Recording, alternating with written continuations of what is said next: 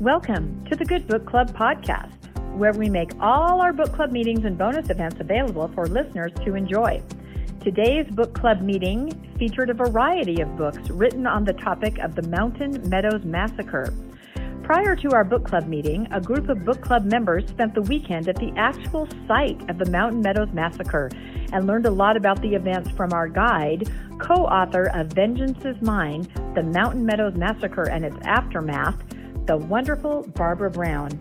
These insights from the site and other impressions gained from reading a variety of materials on the Mountain Meadows Massacre made this a fascinating and important discussion that I'm sure our listeners will find as meaningful as we all did.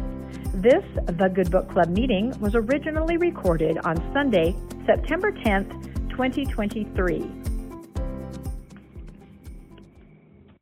Hi, everybody. Welcome to the Good Book Club. I'm Rebecca. This is our September 10th edition. We're starting a little bit early this morning, so thank you, everybody, for being here. We're really excited to dive into our topic today. We're going to read our mission statement first, which is what we always do. And instead of me calling on somebody, I'm just going to read it myself today. So, this is our The Good Book Club mission statement. Uh, the Good Book Club was created to bring together nuanced Mormons, post Mormons, and others with a shared interest in Mormonism. We are introspective, critical thinkers seeking to learn, connect, and build relationships through the catalyst of literature. We welcome all who are searching for a safe space to share authentic thoughts, feelings, and ideas through open dialogue and shared experience relative to Mormon culture. As we deconstruct previous beliefs, we encourage all to find happiness in the process of discovering new religious ideologies, spirituality, and life philosophy. So that's our book club mission statement, kind of keeps us grounded and guided and making sure that we're on the right path. Um, a couple little announcements before we get into the discussion several of us um, are actually here in St. George on a Mountain Meadows uh, massacre sort of experience, adventure. Um, we'll talk more about that later, but here's a fun slide of us visiting the St. George Temple with a little glow around us, and the Brigham Young House where Landon had to be escorted out because he was confronting the wonderful um, senior missionary guide. and, and then we also got to take a wagon ride. So we've been having a lot of fun. And I'd just like to thank everybody that joined us down here for this because it's just been wonderful to spend time with all of you. So really good. Um, we still have two more books. For those of you that maybe are zooming in for the first time, um, we have discussion leaders for each of our books. You volunteer. We have two more books that we need covered. We have our November 12th one. Um, it's called An Immense World How Animal Senses Reveal the Hidden Realms Around Us. Um, this is going to be a really good one. If this one kind of piques your interest, go ahead and volunteer. And leading a discussion is not complicated. You can just kind of say, hey, everybody, what do you think? And guide us through um, talking about it. We also have uh, February 11th. Nobody has claimed this book yet. The title is Sex at Dawn How We Mate, Why We Stray, and What It Means for Modern Relationships. So if that book piques your interest, uh, message me or put something in the chat that you'd be happy to take that book. So we'd love to hear from, from all of you. It's really fun to have different discussion leaders with different perspectives perspectives each time. And we appreciate everyone who's already volunteered. Um, quickly, some upcoming events going on with the book club. Um, we still have other reading opportunities. I helped John Dehlin run his Mormon Stories book club. We are reading Vengeance is Mine. We are going to be talking to Barbara Brown at a book club meeting there. And also the September 6th um, a new book that is coming out, I think, in two weeks. You can pre order it. This one is going to be good. So, we're going to be talking to both authors. Those dates are kind of to be announced, but probably in the next month or so. So, really fun to read along on these really awesome topics. Um, another book that just kind of came on my radar this is called Trauma Bonded by Sarah Westbrook. Um, we are going to have her on book club as a bonus event. That's an event that's kind of on an evening where we have the author come in. Um, there's a sale on her book going on right now, like for the next two days. It's called Trauma Bonded, and you can get it for just a few cents, 99 cents as an ebook. So this is a short sale, I believe. Yes, uh, that ends on the 12th. So grab a copy of this. This is going to be good, and we'll announce the date of that soon. But this is getting a lot of buzz out there. Trauma Bonded, really good. And Sarah's an awesome awesome person. Uh, for those of you in the Utah area, we are still having Vintage Thrive. This is Thrive for people of a certain vintage age. You can self report on that. um, anyway, it, it, was going to be a couple day long conference. It's now just one single event. It's going to be on Sunday, September 17th at 11 a.m. in Provo. It's going to be a potluck and a meeting and a mingle, and it's going to be really, really fun. So um, you can get more information about that on the website thrivebeyondreligion.org. And again, that's on the 17th. So next Sunday, a week from today. That'll be good. Um, another exciting thing going on in Utah County, this will be in Salt Lake County, but for those of us in Utah, um, this is going to be a ceremony, an offer, offering ceremony on Antelope Island. It's going to be on Saturday the 30th. The host is our book club friend, Darren Parry, who's a Shoshone elder and storyteller. And this is going to be an amazing uh, song, dance, um, spoken word presentation, uh, sort of an offering to the Great Salt Lake to help it heal. So this is going to be pretty cool. Um, it doesn't cost anything. You can make a donation and um, you can freeze your screen and scan the barcode, or you can get more information just kind of by Googling Antelope Island Offering Ceremony. So we're looking forward to this, anyone who wants to join us. Let's see. Um, our next book, because we always talk about that, is oh my gosh, I'm so excited about this one. Carl Sagan and the Demon Haunted World. We have been meaning to read this forever. This is an absolutely incredible book, Science as a Candle in the Dark. And Lynette is going to be leading this book at the end of our discussion today. She'll be talking about this a little bit more and giving us a preview, but just kind of put this on your radar that we're finally getting around to reading this amazing book. And that brings us to today, where we called it the Mountain Meadows Massacre Mashup, where we encouraged everybody to read whatever book they could find about the Mountain Meadows Massacre. And some people I've talked to have read books that I wasn't even aware of. So that is really exciting. Or even to look up some information about it and just talk about it. So uh, Landon and I will kind of be leading this discussion, but it's going to be just a huge group discussion. And we're all just going to participate and kind of talk talk this through. So that being said, welcome everybody. Uh, Landon, why don't you unmute yourself since we're co-discussion leaders here.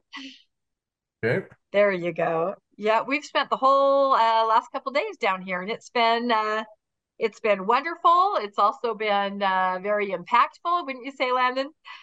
Yeah, it's been a great weekend, and uh, we got to meet some really neat people. Uh, sev- several on here. I'd probably uh-huh. say uh, at least a quarter, maybe even up to yeah. a half uh, attended yesterday. Uh, yeah. So it was really fun. Uh, I'm hoping everyone had a good time, and we're going to discuss each of the books. Uh, I know uh, there's a couple books that were read, and, and we probably ought to get a feel for who's read what. I've read Vengeance is Mine, and then Will Bagley's Blood of the Prophets. Bruce, you read the Juanita Brooks book this month, and then I had read Blood of the Prophets previously. Uh, and Yvonne, you you read one that we hadn't even heard of. Um, exactly. What what was the one you ended up reading? Uh, yeah, unmute yourself. Okay, it was called American Massacre. It was published, I believe, 2002 ish. Sal Sally Denton and um, Barbara had had read it. She said apparently long ago, uh, it's a, from a complete non-Mormon. I would say everybody has a bias. She's Sally is a journalist. She's a um, so she's not a historian. She's a journalist. I would say it had a, a, a non-Mormon bias, probably. I don't know, but I thought it was fascinating. Very, very um, quick read, uh, and all of the stuff that Barbara talked about had been accurately reported by Sally about the, the Meadows massacre, I thought. Okay. So it was good. Thanks. I see Joel Joel had uh, chatted in that he'd read uh, Massacre at Meadow uh, Mount Meadows, uh, which is the first book by Turley, and I can't remember who else. Barbara was an editor on that one, but wasn't one of the authors, co-authors of that one. Uh, yeah. So that's another one. Is there is there any that uh, we haven't mentioned that anybody read? Uh, Jerry Lee. Uh, okay, I read um, Will Bagley's book, Innocent Blood, which gives all of the documentation that he used in Blood of the Prophets. Um, and, and especially interesting was how he tracked down the cover story that the inaccurate cover story about why the massacre took place. And I really recommend that one. Oh, good. Innocent Blood. It's part of a series of books. It's quite expensive, 40 or 50 dollars, but so worth it. Oh, good, good. That that's interesting because yeah, uh, a lot of us really enjoyed Will's uh, book. We read it uh, two years ago when we came down here, and that's actually the reason that we wanted to have this mashup uh, because as we start when we talked about Mountain Meadows, what we found is you know you, you've got different biases, different angles that it's coming at, and everyone's trying to cover things in a little bit different way. Uh, so you know, obviously Turley uh, was a spokesman for the church. He uh, he was a church historian. He's a, a, lawyer, and almost every book he writes is a, uh, in defense of the church. Uh, and so, for those of us who have had experience listening to the church and their explanations of things, we, a lot of us are kind of on guard, going, ah, "What can I believe and what can't I believe in this?" Um, so uh, that that's why we wanted to look at that. But we've also heard, like with Will Bagley, we've heard, oh, he was very uh, prejudiced against Brigham Young, and he was a- after Brigham Young, and so he made a lot of assumptions that uh, that were inaccurate. Uh, I think that's why with Yvonne's book, uh, you know, we've got an author that's completely separate from the church, has nothing to do with the church, and simply trying to record things in, in as non-biased of a way so that's why we wanted to try to get a mashup and get everyone reading a little bit different book so that we could talk about the different biases and the different angles uh, that that we come with. Um, Jerry Lee, looks like you. Um, Sally Denton did have a Mormon his background. Um, I read her book as well, and she's she did have a Mormon background. I'm not sure that she was raised Mormon, but at least her ancestors were Mormon. I do know that much. Okay, so, so she had some some background. Mm-hmm. Um, I see Joel saying Turley, but uh, in the chat, but I think I'm... he's correcting. Yeah, and, and, feel free to use the chat, everybody. That's a fun way to kind of communicate yeah. too uh, while we're listening to each other. So there's a lot that we can be said, and everyone's kind of chiming in with what book they read. So that's that's excellent. We want to check the chat and see what everybody's done. So we do have some slides from yesterday, just some pictures that we thought would kind of set the tone um, that we just run through really quick. Yep, uh, and I'll I'll set that up, pull that up. I, I did just see in the chat, um, uh, Juanita Brooks. You you can't talk Mountain Meadows massacre without Juanita Brooks. She's the one who originally did did the work on it. Uh, she's she was a villain for so long in this community, and now it's nice to see as we and we'll show that in in the the slideshow as we went around that she's now kind of honored uh, for what she's done uh, for standing up and doing the right thing and publishing the book uh, that got it all started. And of course, Juanita was a member of the church, uh, but uh, from what I hear, it's very uh, even handed. she does have to be careful. She was threatened with excommunication. interestingly enough, Juanita Brooks tried to get um, there, there was a packet uh, that uh, uh, what what's the guy's name? Uh, I want to say Hanson. Ne- uh, Nephi Johnson. Are no, we talking about uh, the testimonials? It, it was a, it was a oh, the reporter. The reporter in the 1800s, yes. and he yeah. he went and gathered all of the affidavits for the church. He was a, a church historian.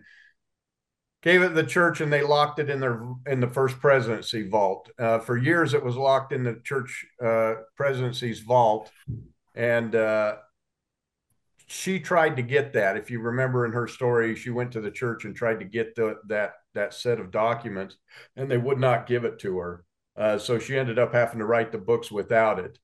Um, Barbara Brown and Turley actually they were able to obtain uh, that packet of, of uh, testimonies or whatever and go through it. They say they've published that in I can't remember. They've got a separate book that uh, Andrew Jenson. That's correct. Thank you, Yvonne. Andrew Jenson had collected it, and they they put that in uh, in a, a, separate book of the papers they use for the Mountain Meadow, so that supposedly everyone can go look at it. Again, I'm always a little skeptical because when you have something locked in your vault for 50 years that you won't let everybody have, and then you give it to somebody, I kind of have to question: Did you give them everything? if there was something that was, you know, could have uh, uh, incriminated someone, did you go in and take that out? Uh, and we, will never know that. Uh, but Bruce. Redacted. Yeah, I just I read the Juanita Brooks and I thought she just was very measured and tried to her analysis seemed to be trying to be complete but fair and what she knew and what she didn't know and it was interesting she was born in 1898 so the book was published in 1950 so she was what 52 years old at the time. And then she died in 1989 and 91 so at, right at the beginning i listened to the audiobook. She made just a slightly snarky comment about the you know financial and and power position of the church. And i think she was talking about you know the pressure that she had received. So i just thought you know she's the original gangster in this whole thing. And i just was very impressed by what she did and she stood by her guns. So that was just kind of my thought Thank yeah, you. absolutely. That's absolutely. So I'm going to go ahead and share the pictures from yesterday um, that yeah. we we took, and I'm just going to we're just going to kind of go through them uh, fairly quickly and tell you what they represent. But for those that are that were out there, um, if there's any thoughts that you have or feelings that you have, because it is a very emotional uh, activity when you're out there um, to to experience it, uh, you know, please uh, please feel free to um, add in anything that you'd like to say. Um, yeah, so this is... I guess we should we should let everybody know that originally we were supposed to tour with Barbara Brown and Richard Turley. Then Richard Turley came down with COVID, so he did not join us. We were just with Barbara, which actually was amazing. So she's the one that led our tour, and you'll see pictures of her throughout. So it was not Richard Turley; um, it was just Barbara Brown. Yes. So um, we'll start out. We we met uh, at, at the top down where the monument is. Uh, this is in the parking lot before, uh, and Barbara's the one in the middle there with the red hat, uh, and she kind of gave us an introduction and uh, told us what we were going to see, uh, etc. just so those of you, Barbara used to be an editor for the church, for the church magazines. she went to be a mother, and during that time, she was able to uh, work with her. Uh, uh, she she took an ad from Turley uh, that he needed an assistant to help with the with the book, the first book he was writing. Uh, so she was a researcher on that book. Uh, so for the last 17 years, she's been researching this. she was paid for the church by the church for quite a few years in the research on the first book. She's now the CEO of Signature Book, which, if those of you that don't know Signature Book, uh, they produce both faithful and questioning uh, uh, literature. Uh, she does still attend church, so she's fairly uh, level in in her ideas. And when you when you talk to her, she's she's very nuanced. Uh, so she she was a good and I I felt fair and balanced person. Those that were there felt that she, you know, she wasn't afraid to answer the questions or talk about the questions uh, that we had. So uh, it was a really good tour in that way. Uh, Bruce, I just am I correct that she has porn shoulders? Yes, she does. She does. Like we said, she's very nuanced. So there okay, you yeah. go. Yeah, it, it would have been a whole different tour had Turley been with us because we've been going around to several of their speeches and talks that they've been giving with the book. I've interviewed them on Steve Pynakker's show, and with Turley, it's a whole different story as far as the answers that you get. And it, it's a, it's a spin. You can really tell it's a spin. But Barbara, she really goes right at the hard questions, which is what made this really really interesting for all of us. So, so this is the entrance, the gate into the monument. So. Uh, for those that don't uh, know, uh, there's a what's called a cairn down there. It's a pile of stones. This was originally uh, when after the massacre happened, the the bodies uh, laid out in the field for a year. Uh, nobody nobody buried them, uh, and finally the uh, federal troops from up in Salt Lake made it down there, and they were just completely disgusted by uh, how this had been left, and they gathered up uh, all the bones they could find and they buried them here under the cairn. The cairn stands very near where the actual where the wagons had circled and dug in where they were camped and where the fight happened at. Uh, so it's right on kind of the corner of where the fight happened at. Um, the, the original cairn that was built by the troops uh, was torn down over time, and then they built another monument that uh, didn't uh, didn't last and was falling apart.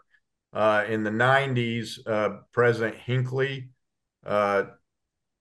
decided that they needed to have a monument. Uh, as I think there was some groups that were asking that the church do something about this. So the church built this cairn on the site where the other cairn was.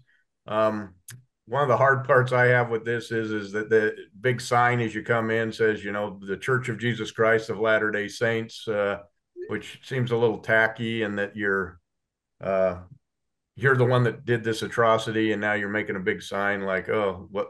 Thank us for putting this up or whatever. But uh, uh, but it is uh, a, a solemn. The original would have had a cross at the top uh, the the original soldiers put a cross on top of this cairn that said, "Vengeance is mine," saith the Lord, uh, from a scripture. That was torn down. Uh, Will Bagley, in his book, says that uh, Brigham Young ordered it torn down. That he stopped and he put his hand up and it was torn down. Uh, Barbara argues that that was not the case. That there were people who said they saw it after that time period and it was still there. So some controversy controversy on that, but uh, this is a closer up look of of the uh, cairn. Um, and there are uh, bones still buried there. They actually dug up bones when they were putting the cairn there. Uh, the first they they did a survey, uh, and of course uh, the church was doing this. So who did they hire to to do it? But BYU University, which is kind of ironic that the university named after uh, the the leader of the church uh, that did this did it, and they said there weren't bones there. And the second shovel full of dirt, they dug up human remains, and uh, that started a whole investigation. Uh, and but they were reinterned, and and they're now under the under this monument. Some of the bones, the the the the, the bodies are kind of strewn throughout. So we spent probably 30 minutes here with Barbara uh, giving us a, a, kind of an overview of the battle. Uh, so you can see us here. It was very hot. It was like 100 degrees. Uh, but uh, so then from there, we went up to the, uh, uh, there's a hill up above where you can look over and there's a memorial there. you can look over the whole site.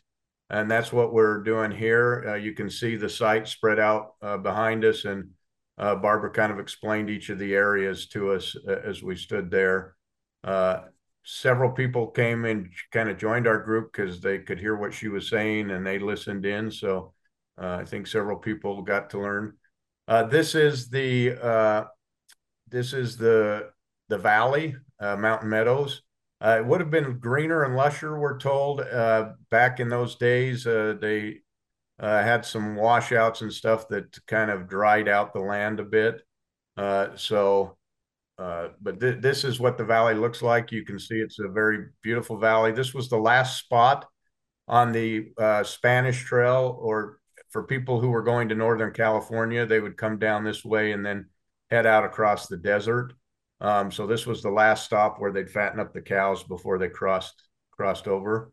Uh, so you can see the valley here, and I'm trying to uh, trying to picture this. This is the field where the men would have marched across uh, just before they were shot. Uh, they were shot kind of more towards the right hand side of this picture, uh, and they march from the left hand side of the picture. Uh, and and we'll talk about that a little bit later. Um, this is where yeah, this includes the shot of where they would have been shot at uh, out in that op- open area there, uh, somewhere between. Yeah, this is the right edge of that other picture. Yeah, yeah going yeah, forward. The, right the wagons would have been farther toward the right, and the men yep. would have been marching toward the right and shot probably in the center-ish toward the right. And and they're they they did take and bury the men in a ravine. They left the women out in the open. Uh, because they the men were shot in a line and so that looked like they would have been executed and they didn't want that so they drug the bodies into a ravine and kind of quickly buried them uh, they are still uh, there uh, in fact uh, um, everett bassett we we did a thing a couple years ago and you can look that up on the book club uh, talks about the grave sites that he found and the soldiers uh, made some grave sites along that river that nobody knew about. And uh, so, if you want to see something really neat, that was uh, that thing's got like 10,000 views of people who it, it's really an interesting uh, yeah, and Everett Bassett is an archaeologist, not LDS, who just fascinated with the site. Um, his ex-wife was involved in forensic research on some of the bones when they were uncovered, and so he just thought, "We don't know where the graves are. What? We can figure this out." So he used maps from the army. Um, he used topographical information and maps, and within a very short period of time, like like an afternoon, he was able to determine where actual the bodies were, where they were buried by soldiers after the fact. So it's pretty interesting. It's an episode on uh, the Good Book Club for Post Mormons. So look it up. And it is on private land, so we weren't able yep. to go see it. And they're trying to kind of keep it uh, hidden where it's at uh, because they don't want people Um, going. But the descendants can visit. And Barbara, I should say that Barbara and Richard were here in town because they're interacting with the descendants. The actual anniversary, of course, is tomorrow. And the descendants have the opportunity to visit, you know, some of the actual burial mounds and and you know pay their respects there. But nobody wants anything touched. All of them are in consensus, as we were told, just leave everything. We don't want anything dug up. We don't want DNA analysis. We just want it to be a resting place. So this is still from that hill. You can see right here where my mouse is. Uh, that's the parking lot that we started in. And so the this open area right here is where the, the wagons were circled. Uh, this is where the battle was fought. Uh, the Mormons were kind of on this side. The stream's uh, a lot deeper than it was at the time uh, because of washouts and different things over time. Uh, but the the Mormons were attacking from this area this hill right uh, here is the hill that uh, John D. Lee came over initially and tripped over the guy watching the cows. They believe the cattle were back in this area right here, and that the she- shepherd guys, I, I think that's what they called them, but they were watching over the cows, and he tripped over one of them. He woke up and uh, he tried to shoot him, and his gun didn't go off, and the man ran down the hill into the camp, and John D. Lee followed him and shot him in the camp that woke everybody up. John Lee escaped and got out, uh, but that's that's what started the whole incident. And then, of course, once they came out, uh, they put everything in the wagons, and the wagons would have rolled along right through here with the women and children and the men marching behind them over to that area that we showed a little bit earlier. Um, so uh, this is at the uh, men's and boys uh, memorial. Uh, so they would have been shot right in the fields behind us there. Uh, we don't know exactly the spot, but it would have been between here and the in the river. Uh, and the trail is not far off of this, um, and they were probably walking down the actual trail at, at the time. This is kind of interesting because this did get put by the families of the victims, put the wording on here. Uh, there are three different groups, and they kind of are at odds with each other sometimes as well. Um, it's interesting because the wording that they chose, they said, uh, uh, "Oh, this is the women and children." Sorry, this this one's the women and children one. They would have been off to the right, and we'll try to show that one. Uh, but it just says uh, women and children wounded and died near here. They were killed without just cause. Most lie in unmarked graves uh, somewhere in this valley. Uh, so it really doesn't tell you a lot about what happened. Uh, you know, they all died. the signage is vague, very yeah, vague, and and I at first thought perhaps that was the church, but as we learned from Barbara, a lot of the signage um, was created by the survivors' uh, descendants. The so family. they also kept it a little passive and a little vague as far as what happened. So, and maybe that's by design for them. I'm not sure. Tracy, Tracy you had a what? So I just had a, a question. Um, I was there probably about seven or eight years ago. I didn't get to go down to the cart because I have a little dog with me, but I noticed that all of the places that they had, the memorials all had flowers. Mm-hmm. When I visited there, just something yeah people go there all the time and they leave things all the time. When we went two years ago, since I'm a descendant of a perpetrator, uh, one of the uh, majors in the militia, I left little rocks that said, I am really sorry. You know, the great great granddaughter, great great great granddaughter of a militia member. And I wasn't the only one doing that. There were other little remembrances. There are trinkets, dolls, wreaths, rocks. Um, so many people are descendants or just care or just feel just sort of connected to the site. I think right now, because it's the anniversary, you're going to see more formal uh, flower arrangements and wreaths and things because the descendants groups come back here every year.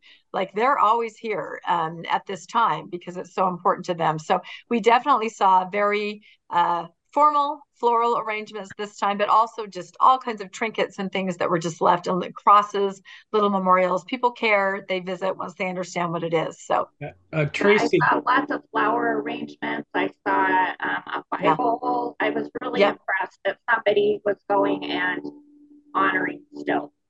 Yeah, yeah, Tracy, your audio is really poor quality. Is there an option for you to change the source of your microphone on Zoom? Uh, because yeah i could understand but yeah we can so but yeah that's what makes it really meaningful as you see when you go how meaningful it is to, to so many and, and all kinds of different little remembrances because it still matters so much so and, and beautiful thing, fall flowers this time so they were gorgeous seasonal yeah one thing they pointed out was you know with the polygamous side um there are literally almost a million descendants of the mm-hmm. perpetrators mm-hmm. uh, that that are alive and then of course, the family, uh, there, you know, there were only the 17 kids that survived. And so, you know, the descendants are their relatives. So they're not nearly as abundant as the perpetrators' relatives, but there, there's still probably, you know, 100,000 of them at this point, you know, uh, over the, since the 130 years.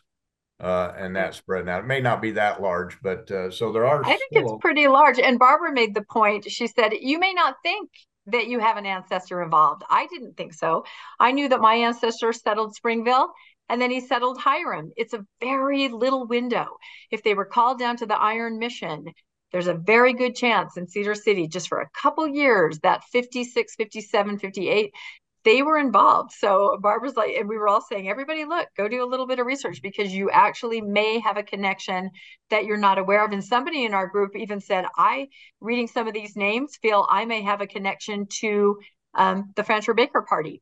So you do not know. You may be one that's even more intimately connected than you know. You might want to look into it. Bruce. Yeah, and a lot, a lot of our group had relatives. Uh, mm-hmm. Joel. Uh, uh, oh. Uh, what was his rel- his relative was the Indian interpreter. Interpreter, yeah, relayed Brigham uh, Young's messages to the Native Americans. Absolutely. So that was a pivotal role. Absolutely. Yeah, Bruce. Bruce. Yeah. Okay. I just looked up. Um, um, John D. Lee had 19 wives and 56 mm-hmm. children. Yeah. His his descendants, uh, former Solicitor General Rex E. Lee, and he was my when I was at BYU, he was my stake president yeah. John um, Senator Mike Lee, who's recently made some very stupid statements, is is also a descendant. Utah Supreme Court Justice Thomas R. Lee, uh, Gordon H. Smith. You recall the Mormon leaks where he was the senator yeah. uh, from Oregon and was saying that he was waiting for the church's orders, you know, as a senator, and said that he supported the Iraq War because he thought the Mormon missionaries could go into Iraq. That was through the Mormon leaks. Yeah, uh, I remember that videos. um, also, uh, Mo Udall, uh, Democrat from Arizona, Stewart Udall, a Democrat from Arizona, uh, Mark Udall, a Democrat. These are all elected officials from Colorado.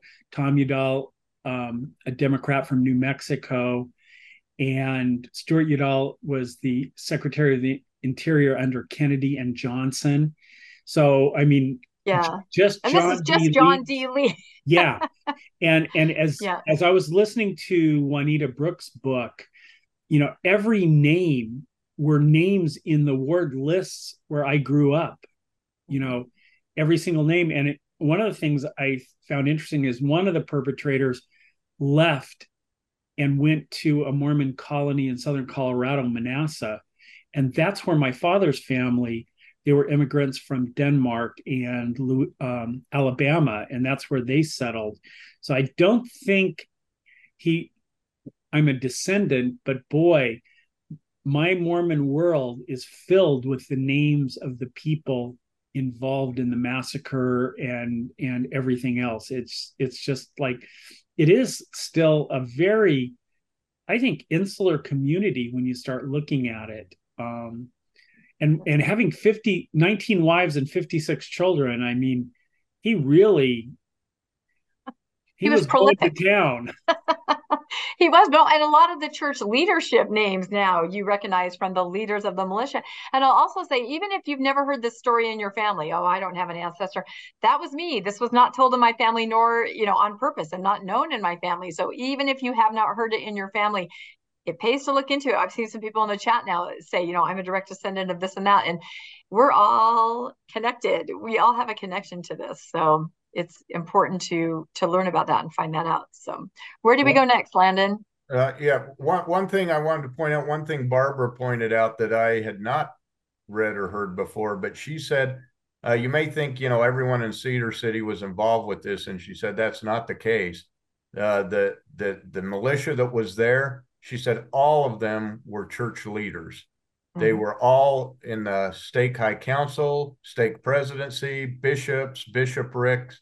Uh, it was it was the leaders that did this. And I actually asked the question at one of the things we went to. I asked it to Richard Turley. I said, "Boy, it almost seems like the people who did this were their families were rewarded because we hear all their names uh, or all the higher ups in the church now." Um, and uh, Turley de- denied that, saying no one was rewarded. There's just a million of them, and that's why they're you know everyone's related to them eventually. Uh, I don't know. I I take a little bit of exception to that because I you know it, the, the people who didn't take part in it, uh, you know how many of them were are in leadership positions now. I don't know. Uh, Yvonne.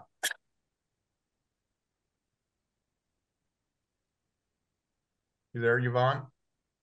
Uh, you need to unmute yourself. Yeah, yeah. yeah. Well, I tried to. Un- Never mind. I just wanted. To, I just wanted to read you this little. So I did feel like Barbara was even Barbara was a little bit apologetic of the church, and of course we were standing in front of that monument that Gordon B. Hinckley dedicated in 1999, and I just wanted to read. Uh, this is from that book, American Massacre. What he said when he did when he was there at the Mountain Meadows Massacre in 1999 and dedicated it.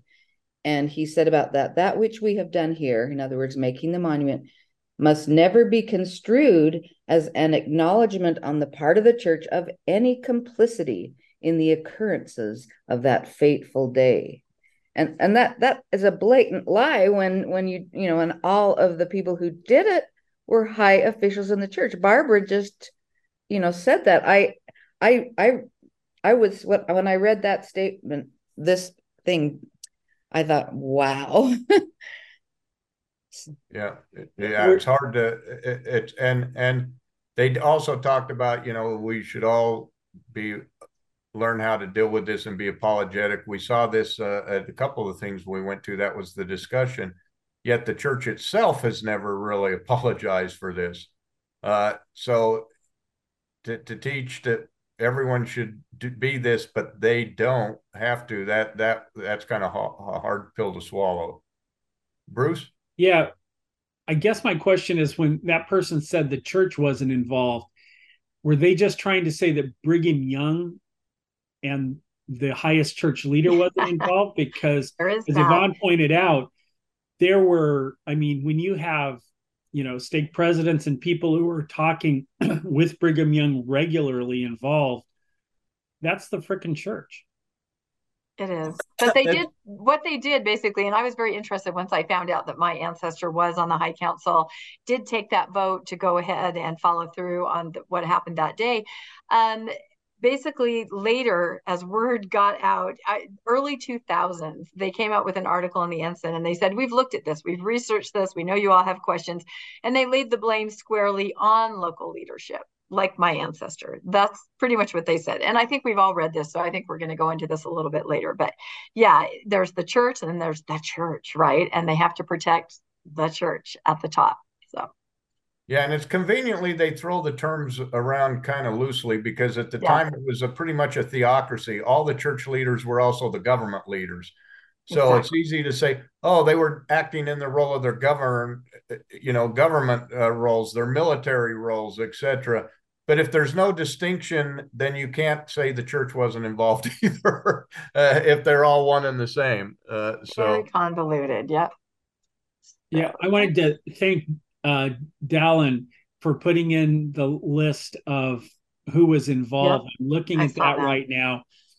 Right now, I don't see anybody directly from my family, but I do see one name that I know has married into my family that I'm going to take a look. It's one of my dad's cousin's husband's family and um, yeah no it's terribly interesting because until today i didn't have any idea other than the listing in juanita brooks and will bagley's books of some of the names. But like i mentioned before all those names are on the ward list of every ward i've ever been in. And so they're very familiar yeah. yeah. And this was Barbara's story herself that she's researched this for decades and did not realize that she herself was a descendant um, of a perpetrator and finally made that determination. And so that was very, that was very emotional for her to find out after learning all this that she actually was indeed herself a descendant of a perpetrator. So it takes it to a whole nother level. So this is the men's memorial here. Um, and I got the two mixed up. They look very similar. Um, so the men would have been shot out in the field out about where those fence posts are, probably right along in that area uh, there. So it's really humbling as you look out at that and think about there were 30 or 40 men marched side by side with the militia who on order, the militia just pulled the guns and shot them in the head um, and killed them right there in a line. Uh, so very humbling to watch. Um, I think that's is that the women's or the, I think that's the think- men's Yeah, uh, as well. like you said, uh, they're very similar. This is the group that went. Uh, Yeah. so uh, very good looking group of people. But we had quite a few out there, uh, so it was really fun uh, to get to know to get to know everyone. So um, again, this is looking out over the, where the uh, this a little bit closer. You can see this area right here is where they would have been surrounded in the wagons and where the fight would have would have happened uh, there at Mountain Meadows. So, um, and this, I think, if I remember right, is this the ridge line where the mm-hmm, women that's the ridge line. Over, um, and then we're no, this is the knoll. This is that knoll that oh, would, okay, would have come over direction. at the top. Yeah. So I'm gonna okay. Rebecca, can you talk a little bit about this? Quote? Yeah, can you reverse the slide to show the big one first? Yeah. Can you flip? There you go. So this is something that is really, really interesting. We talked to Barbara as we were driving down, and we told her we were going to be touring around during the day downtown St. George and then going to the site later. And she said, "Oh, you have to go see the quilt." And I had heard her mention it before, but I wasn't sure where it was displayed. So there are two quilts that are identical, almost identical, and the quilts were made by survivors survivors, um, descendants, and also perpetrators, descendants. And they joined together and made different squares to put into one quilt of remembrance. So Barbara has a square there, and one of the quilts is displayed in Arkansas, where the Baker Fancher party um, originated, and one of the quilts is displayed in the courthouse downtown St. George. And so we were able, uh, we're so glad that Barbara reminded us because we were able to take everybody over there and look at this just gorgeous, amazing quilt. And like I mentioned about Barbara before, when she made the first quilt square um, for Arkansas, she didn't know that she was a descendant of a perpetrator. So her square is different on this quilt because she was able to add the name of her ancestor who was in the militia.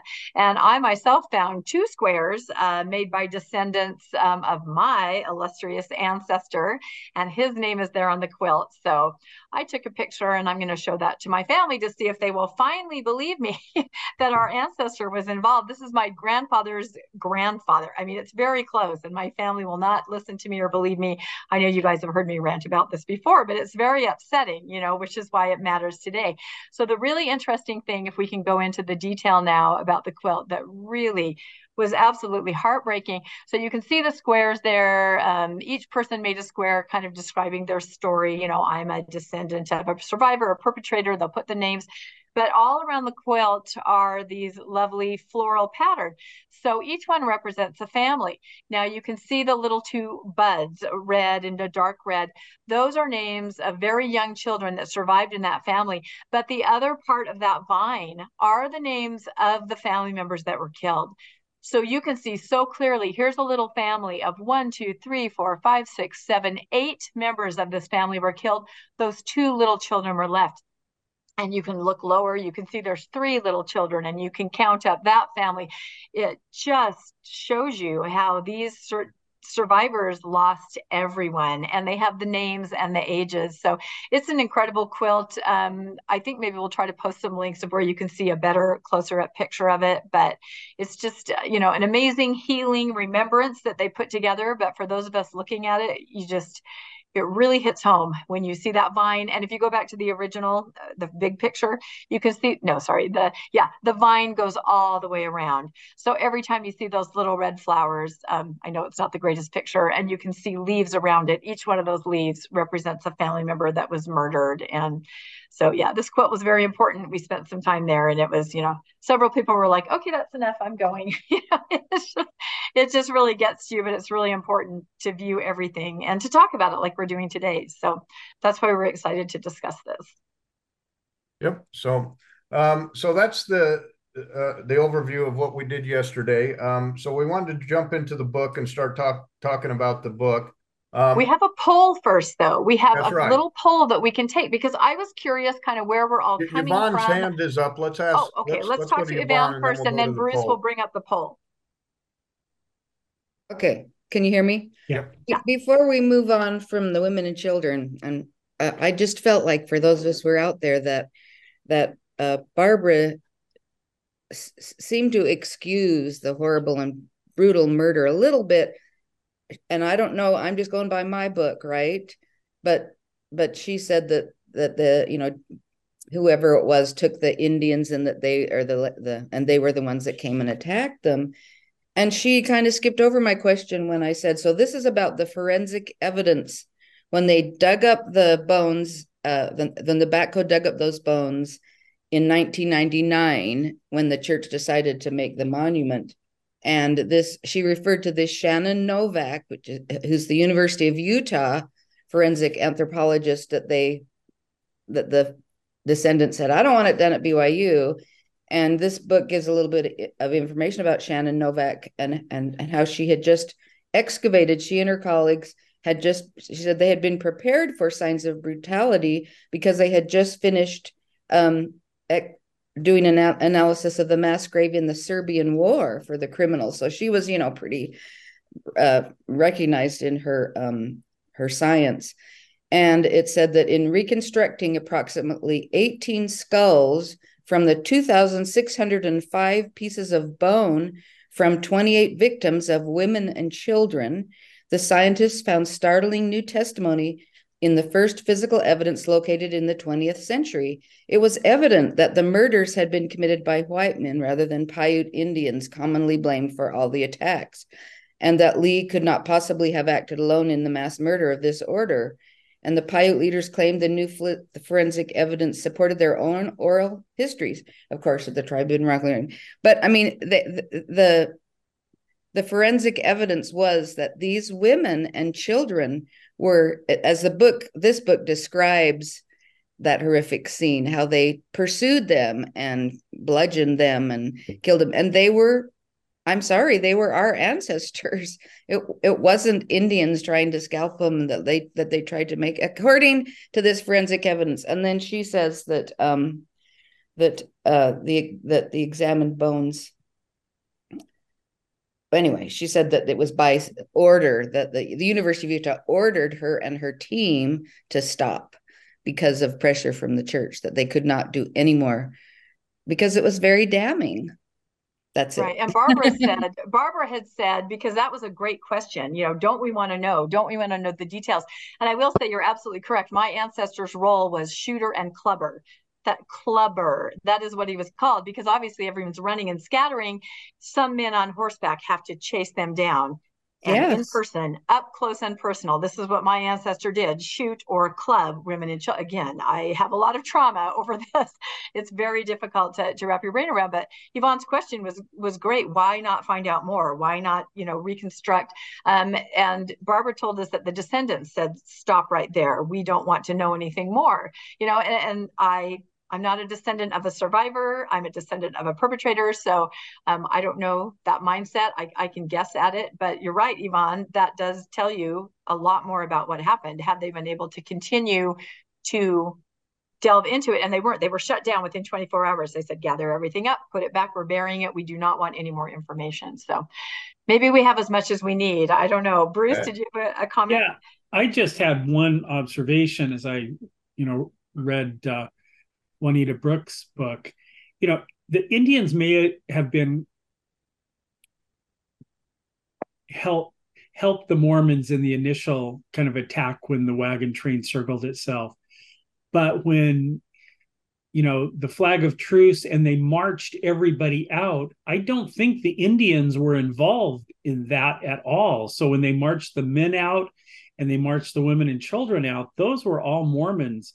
And that's where the, i think the majority of the murders took place so this at least the way i'm interpreting it was no, she, white she, Mormons. Barbara told us the the Native Americans were waiting over the knoll once the women and the wagons were brought there, and then the white men said, "Okay, go, go, go get them." But it did, you know, it then men Mormons had to get jump in and also help. So and, is and that Will how you understood it, Landon? He, he also said the Indians were hiding in the trees but how, but again, how much directed, of the killing they directed, did because they had bows yeah. and arrows and tomahawks and the, yeah. the whites had that's the not guns. what the forensics show and, and, i think that's what yvonne was trying to say the forensics do not show that kind of attack yeah and, and they show my place, ancestor with a gun yeah trying to place blame possibly in part on the indians but completely on the indians that doesn't the, pass the, the indians had no motivation to do it so nope. even if they were involved they nope. were there just to help their allies yeah, they were skeptical. Um, you know, they got of some of the clothes and other things, and they were promised some of the some of the cows, but the the whites were the ones who were in trouble. They knew they were in trouble, and they were the ones who were motivated to make sure that no one was left that could talk. Um, they so, orchestrated all. Yeah, and, and Jerry Lee brings up a good. Uh, Utah Governor Leavitt was the was the one who ordered the forensics to stop, and uh, and he was a descendant of the perpetrators. It's it's also important to keep in mind there's three family groups that mm-hmm. say they act for the family. Some of those are LDS. We met Ron Loving, who is the one who went and asked for this to stop, and he was an he he wasn't a member, but he joined the church and he was a fanboy of President Hinckley. All he did was show us all the things he talked to President Hinckley and how President Hinckley had written him letters and everything. He, he I got to talk to President Hinckley almost daily. Well, I when when we were done, this was two years ago. When we were done talking to him, we were kind of like, I think the church was using this guy. Uh, yeah. Because they needed people on the family group who would uh, who would work with them and right. who would, align who, who would align with what they were trying to do and and yeah. we got that feeling just talking to him two years ago that he was uh, that he was kind of being used he was mm-hmm. he was kind of uh, uh, starstruck by president hinckley and then he joined the church and then uh, uh, he even told us we were there to do bagley's book uh, and he said, "Oh no, no, no, no! Don't read Bagley's. You got to read Turley's book." Um, they opened up all the archives to him. And we're going, oh well, my yeah, gosh! They open them up to people who are only going to tell their story. You know, that's that's yeah. hard to swallow. So, uh, so, so let's do our poll. Yeah, okay. let's go. Let's go to the poll. Let's do our poll really quick. I think this will be good just to try to find out. If you haven't taken a poll before, it should be pretty easy. So, um, choose one of these. As a Mormon, um, what level of knowledge, meaning, you know, growing up in the church, uh, what level of knowledge do you, did you feel that you had about the Mountain Meadows massacre? Um, I already knew many, if not most of the details um, that I have read about in our book club books. So that means you were totally aware, as long as you can remember. Um, I had heard of the Mountain Meadows massacre in general, but I knew few details and especially about the Mormon involvement, meaning that you were probably told, oh, it was the Native Americans that did it. Or I never heard it mentioned at all uh, as I was growing up in the church. So I think this will be interesting. Just uh, choose which I, one. I can't vote because I'm an admin, but I'd never heard of it. Uh, you had never I, actually heard of until it until I was all. an adult. I had never heard of it, and okay. I grew up in Utah. Okay. I grew up uh, active LDS. Yeah. I went to Utah okay. history in my school. Uh, I I can't vote either because I'm the host, but I never heard of it until I was an ex Mormon for decades. And, and yeah, that's why I'm so curious about anything about it until the book club. Yeah, so I'd I'd heard of it before, you know, in the last few years, but growing up, but I not growing up. It wasn't yeah. knowledge. Okay. okay. Yeah, that's why I'm five, so curious the results. Five more seconds on the poll. Okay, here we go. Ah, uh, there you go. That's kind of how I thought it would look because uh, that was me growing up. I'd heard about it, but you know, certainly never heard I had an ancestor because everyone in my family's in denial, and you know, it was just something. So interesting. Let's look at our next poll question. We okay. just have these two. Let's see. Because I'm also curious about this. And this is uh, for those of you that did know about it in whatever capacity, what was the underlying message that you got um, this should be discussed and understood and learned from. I mean, it was talked about openly, all the nuances of it. Uh, this should just be considered something we'll never really be able to understand. So let it go. Don't really focus on it. Or, and this one is mine, I'll vote ahead. There is something very sinister about this, and we do not talk about it. Like Fight Club, the number one rule of Mountain Meadows Massacre is we do not talk about Mountain Meadows Massacre.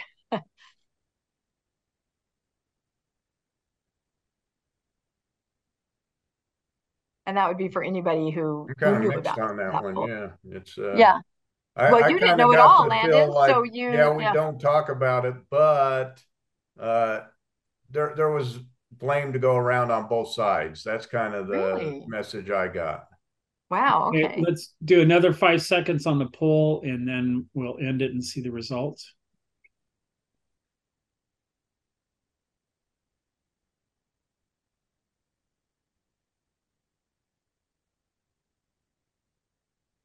Interesting. Yeah, definitely not the first one. not at all. Although I hope we all now realize the first one is, you know, really what needs to happen, right? It needs to be more out in the open. So that's really that's extremely interesting. I I I come back to like in my evaluation, having left the church, what the major problems with the church are is one, honesty, and two, transparency. And I think that covers so many aspects of the church. And Mountain Meadows honesty and transparency are things that are lacked in the narrative, along with financials and everything else about the church. Honesty and transparency are, are kind of my criticisms of the church. Yeah, I agree. And I think that's one of the major takeaways the modus operandi, the way things operate back then, it's just as relevant today. It's the very same thing, just a, a, you know, a different, uh, just a different way to look at it. But um, so Landon, let's see. Maybe I, I have a question to kind of open to everybody. Is there anything that you read that you honestly had never read before and it absolutely surprised or shocked you, either good, bad, ugly? Is there anything that anybody came across that was you just had to put your book down and say, I did not know that. Because when I first started reading about it, there were several things like that. Does anybody have anything they like to share? A moment where they just kind of couldn't believe what they were reading in whatever book that you chose to read or however you got your information? I I can go, but uh, if if uh, Yvonne, you Yvonne raised her hand. Yep. Sorry, but uh, and I'm just trying to find the page so I could read it to you. But uh, uh, um, it was how uh, I was very surprised by how wealthy the the Fancher train, the Fancher train, uh, wagon train was, how well respected, how interconnected, how they were mainly women and children, most you know families, very well prepared for the trek, very wealthy. In fact, uh, Sally Denton mentions that they had I can't, and she has the exact amount because she has a lot of background the, I don't know how true it is, but they had gold under the wagon boxes. they had all this gold and they started out with over a thousand head of cattle that they were driving across to uh, 40 wagons. They started out with 40 wagons, well to do. I was, I was surprised, you know, one always thinks they're these pioneer immigrants, yeah. you know, just, no. they were so prepared for the trip, so well to do. They, they were, uh, crack shots and horsemen and cattlemen and they were top notch. yeah, no, they were. And they had made the trek many, many times back and forth. I always like to compare it. Have you seen the series Yellowstone? Like these were the they these were those guys right the upper echelon of the society back then and that is a motivation a lot of people don't want to recognize that but um wanting their resources i think was a motivation that a lot of people don't talk about so and then of course the rumors oh you know these were members of the mob these were low lives they were doing terrible things in town not at all these were upstanding citizens and barbara made that very clear making a trek and in no way anything that they ever did, uh, they deserved any of this. So, ooh, Tracy. You're muted, Tracy. Muted. In this last book, Vengeance, I was uh, surprised that they actually brought up that Mormons had been raiding other wagon trains before this one. Although that had been something I'd been told. Yeah, yeah no, if you, couldn't hear Tracy, if you couldn't hear Tracy, um, she talked about the idea, and this was new to me too, the raiding of other wagon trains. And I think maybe that's what Landon was going to bring up too. This is a piece of the puzzle that we did not know even two years ago when we read Will Bagley's book. We didn't really understand, and this is sort of a key to it. So, Landon, do you want to maybe explain a little bit about what that means? Because Tracy is absolutely yeah. right. That was sort of a pivotal concept that I did not understand and put it all in context for me. Yeah, uh, yeah, I I can explain that. Um, and and I'll say along with that, I was surprised that they were from Arkansas because I'd always heard they were from Missouri. uh, so I was surprised when I first heard they were from Arkansas. Uh, but yeah, the, so the theory. Th- this is a new theory that's in Vengeance is Mine that uh, was put out by uh, Barbara and and Rick Turley. And what they did is they started doing a, a kind of a study, uh, and they found out that, that that this wasn't the only wagon train that had been attacked. Uh, multiple wagon trains had been attacked uh, within the very same month, where cattle were stolen and and people were killed uh, as part of this. Uh, and so uh, when they looked back at it, they started going through it and they they went through some of the journals and they found that Brigham Young had actually called together kind of a war council because if you remember, Johnston's army was uh, coming with the new governor and he wanted to shut down the trails. That was Brigham Young. His his tactic was we're going to shut down the trails to immigrants because that shows that we have the power, we control the Indians, and uh, the wagon trains aren't going to get through if they want to bring federal troops into Utah. So to keep the federal troops out, they threatened that we're going to go ahead and let the Indians attack the wagon trains uh, so that we can show that we can control it and that they they need to rely on us, uh, us being the the Mormon Church and the leaders there uh, to control the the immigrants and the wagon trains. And so, what would happen is all the wagon trains pass through uh, Utah territory going to either uh, Oregon or Northern California. They would all pass through uh, Utah and they'd split. Some would go on a northern route that went up through uh, Idaho, through City of Rocks, and then out and across the desert. And the others would go south down through uh, Las Vegas and then cut across down there.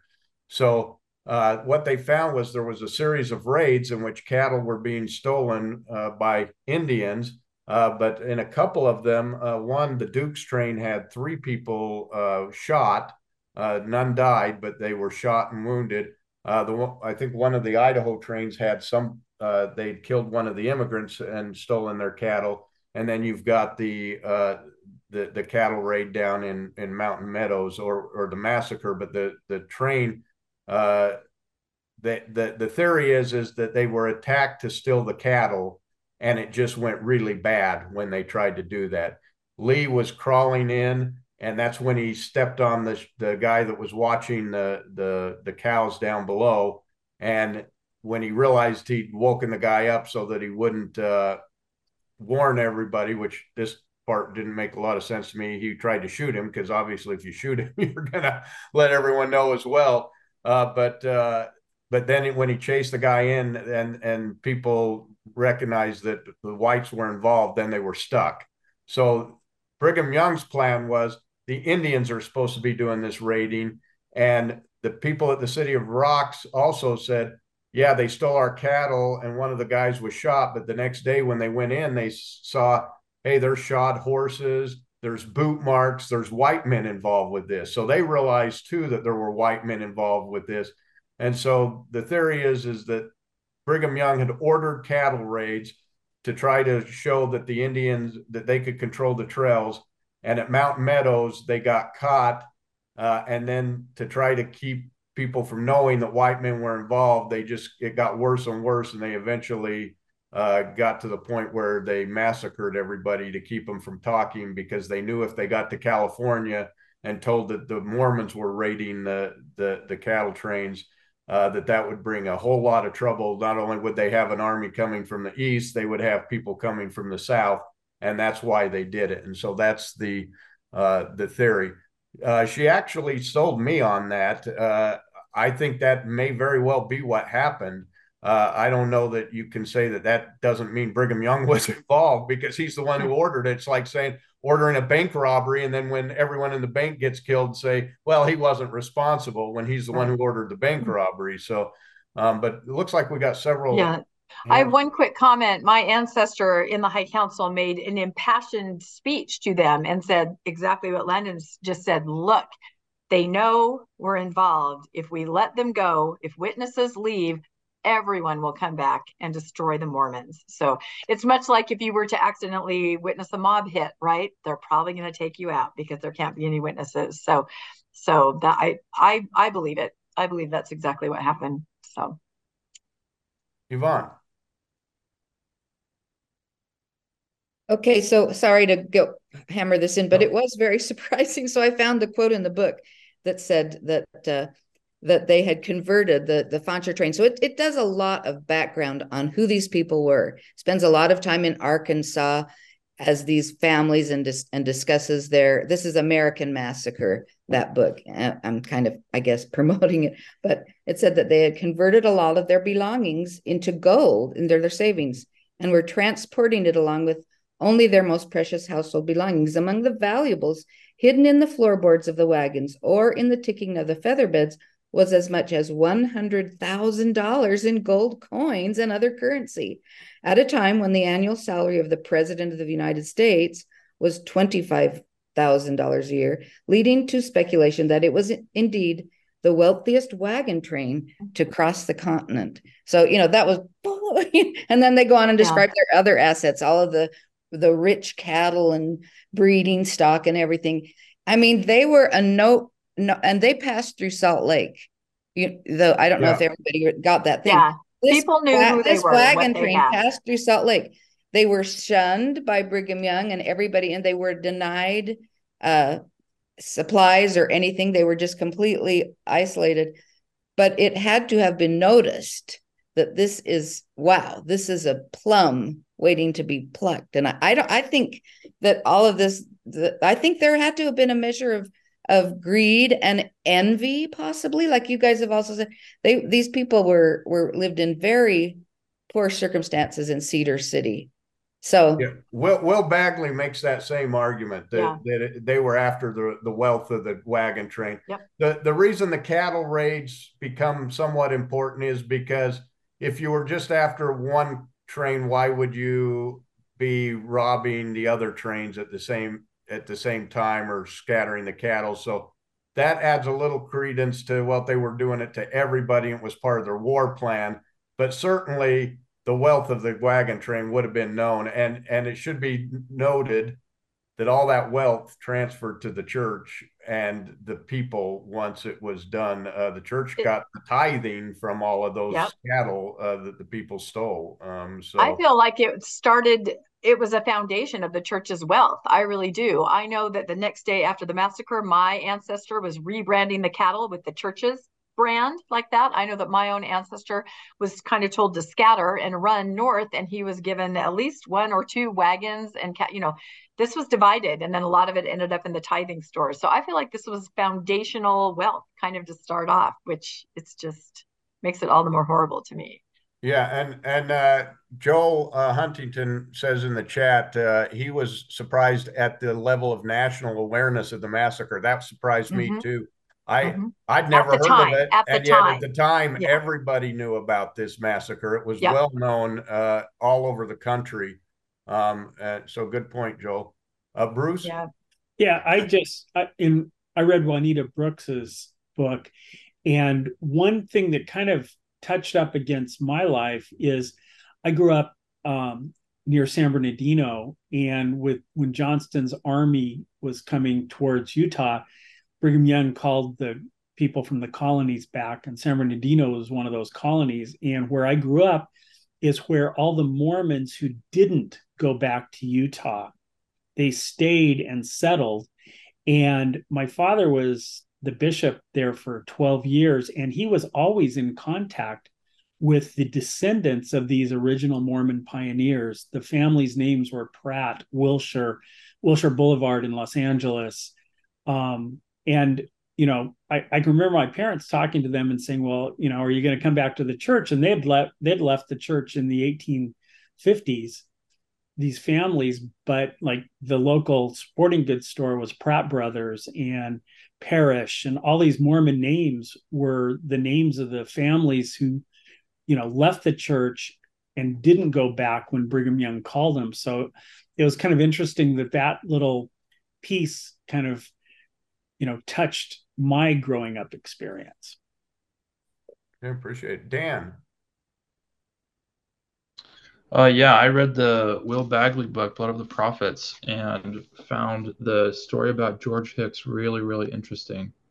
So George Hicks, um, he was just a like a layperson in the church and um, heard the story about Mount Meadows massacre, um, and then heard Brigham Young say that um, that the Mount Meadows massacre. This is on page uh, 258 of Blood of the Prophets. Brigham Young says the massacre at Haun's Mill and that of Joseph and Hyrum Smith and the Mount Meadows massacre are of this character. So Brigham Young said that they were like the murder of Joseph Smith was the same as Mount Meadows massacre. And so George Hicks um, tells all these people in Cedar City and the area that Mount Meadows massacre is evil and just like the the murder, the the martyr of Joseph Smith. Um, and so they John D. Lee actually threatens or his children actually threaten George Hicks uh, to kill him if he keeps bringing this stuff up.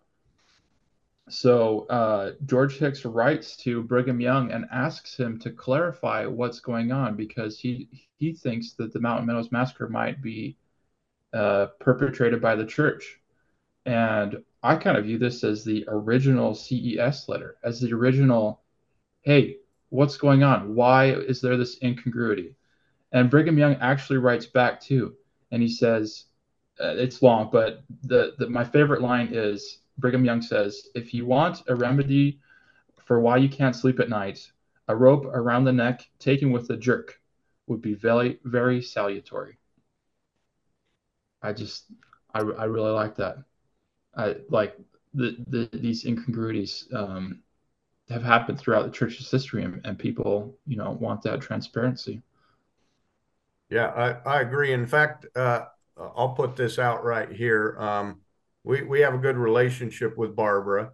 Um, she's been very willing to answer any question that I've put to her. I got to we we went to a a play with uh, with uh, Rebecca and Tom and and a couple others, and I I picked her up to drive down there, so I got to talk to her for about an hour in the car, uh, just asking her questions, and she she's willing to answer questions. So if if at the end of the discussion if there's questions that you still have or something that you say, you know, this doesn't make sense to me, uh, email those. I I'll send those to her, and and I'm sure she'll respond.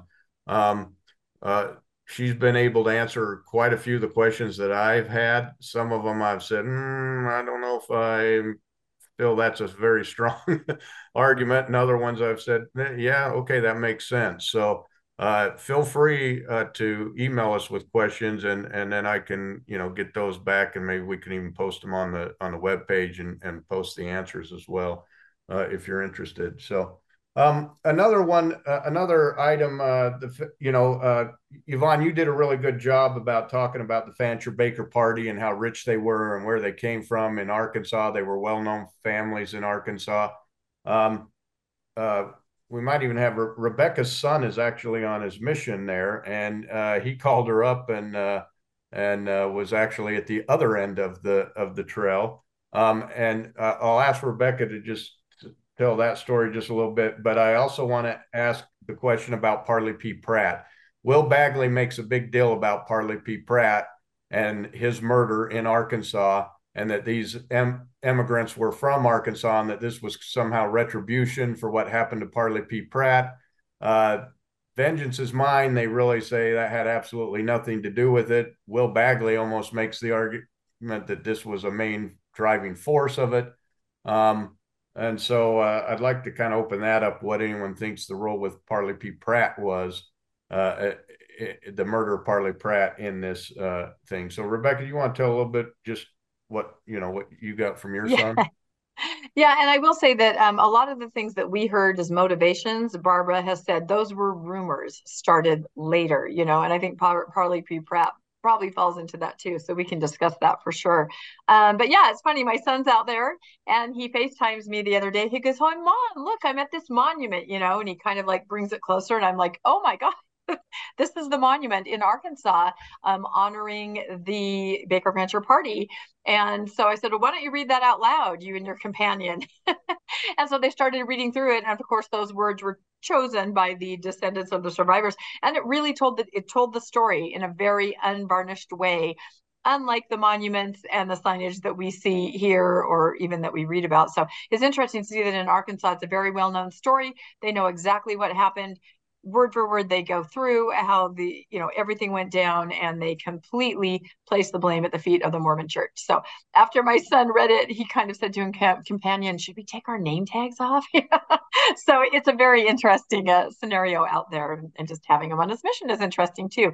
But yeah i'd love to discuss parley p. Pratt because i also um i had heard that that is what the saints believed but according to Barbara, uh, that was just a rumor made up after the fact to justify, but nobody believed or even thought anything about that at the time. So, what did anybody read anywhere um, that tells us more about that, Bruce? Yeah, I, if I recall in the um, in the Juanita Brooks book, she did address that, and the thing that I I kind of recall from it is the she was saying that that that was kind of known and just basically what I came across is that news spread through wagon trains and word of mouth and stuff faster than I thought would have happened at that time. So I'm not sure if if there was actually knowledge and any motivation with that, but I I guess from her book, it wasn't a totally unknown event, but I'm not sure, you know, whether there was any correlation between cause and effect there. But, you know, the wagon trains and people coming through brought the news and and stuff. And, you know, how we talked about how, you know, it was a it was nationally known. And so I think, you know, with the internet today and stuff like that, things are known immediately but news was transmitted and disseminated pretty quickly even in you know the kind of pioneer times no, I think that's correct. But we also know that they also thought they were from Missouri, or they thought that there were members of the mob. You know, the mob always seemed to be coming west, you know, to interact with the Saints for some reason. We also know they thought the gun that killed Joseph Smith was in the wagon train, you know. And according to Barbara, all these things were made up after the fact, you know, to, to try to justify the horrific nature of what had happened. So but but yeah, I had always heard, oh, they killed the, the prophet Parley P, and that's why they wanted to, you know, which of course mean, we know that's not true. He mean, was killed by the angry husband of a woman he'd run away with. So yeah, you mean things made up after the fact, like seeing one personage or two yeah. personages in the first. It's, it's so unusual. You know, yes, kind of revisionist history. Exactly. Exactly. Oops, mute. Landon. Yeah, just to tell those who don't know the Parley P. Pratt, Pratt angle, uh, Pratt had met a, a woman who uh, was uh, basically separated from her husband. And I think he met her in California and he mm-hmm. asked her to come back to be his wife. And uh, she did. She joined the church. She became like one of his polygamous wives, but she with the children. Go, she took the children took too. The That's children what really, yeah. She and, and, the children she ran was away. from Arkansas. Yeah. He went back to Arkansas to try to get her and the children. And, the husband tried to track her down. And the husband tracked him down and killed him in, in Arkansas. He was from Arkansas, the husband. Uh, and so Parley P. Pratt was killed there right almost where from where these this group left. Uh, so Will, ba- Will Bagley in his book makes kind of the argument almost like that that's one of the main driving factors for the the killing of at Mount Meadows was that uh, the saints were avenging the blood of the prophets, which is why his book is called yep. Blood of the Prophets, uh, and that the word got to Salt Lake before they got there, uh, before the wagon train got there, and they knew these guys were from Arkansas, and it was kind of taking vengeance for the blood of the prophet. Vengeance is mine takes the argument that the people were in a wartime mode, the troops were coming, they were replacing the governor, uh, and that the reason that they killed them was, uh, you know, to show their power on the trails. Um, so you you get this mix, and that's why we wanted to do this mashup is to just see all the different angles and all the different arguments and why everybody said. And sometimes you can read multiple accounts different ways and say, oh, I see what's happening here, or I get an idea that maybe there were more than one factor that factored into this uh, killing, and and well, just better understand it. Do you feel, Landon, that I mean, think about so so there's a cairn raised um, initially. There's a cross put on it that says "Vengeance is mine," um, and what's the second half of it? It says uh, um, "Saith the Lord." Saith, saith the Lord, right? So of course we had heard that Brigham Young had ordered that torn down. Um, now Barbara's, you know, saying that may not be, be the case, but the rumor was that then Brigham Young said, "And I have taken a little." I've taken a little vengeance. So what has he taken vengeance on? That tells me that he at least did he believe the rumor? Was he trying to promote the rumor? You know there's also that sense that persecution back east you know this was retaliation for that but again why would that involve the people from arkansas?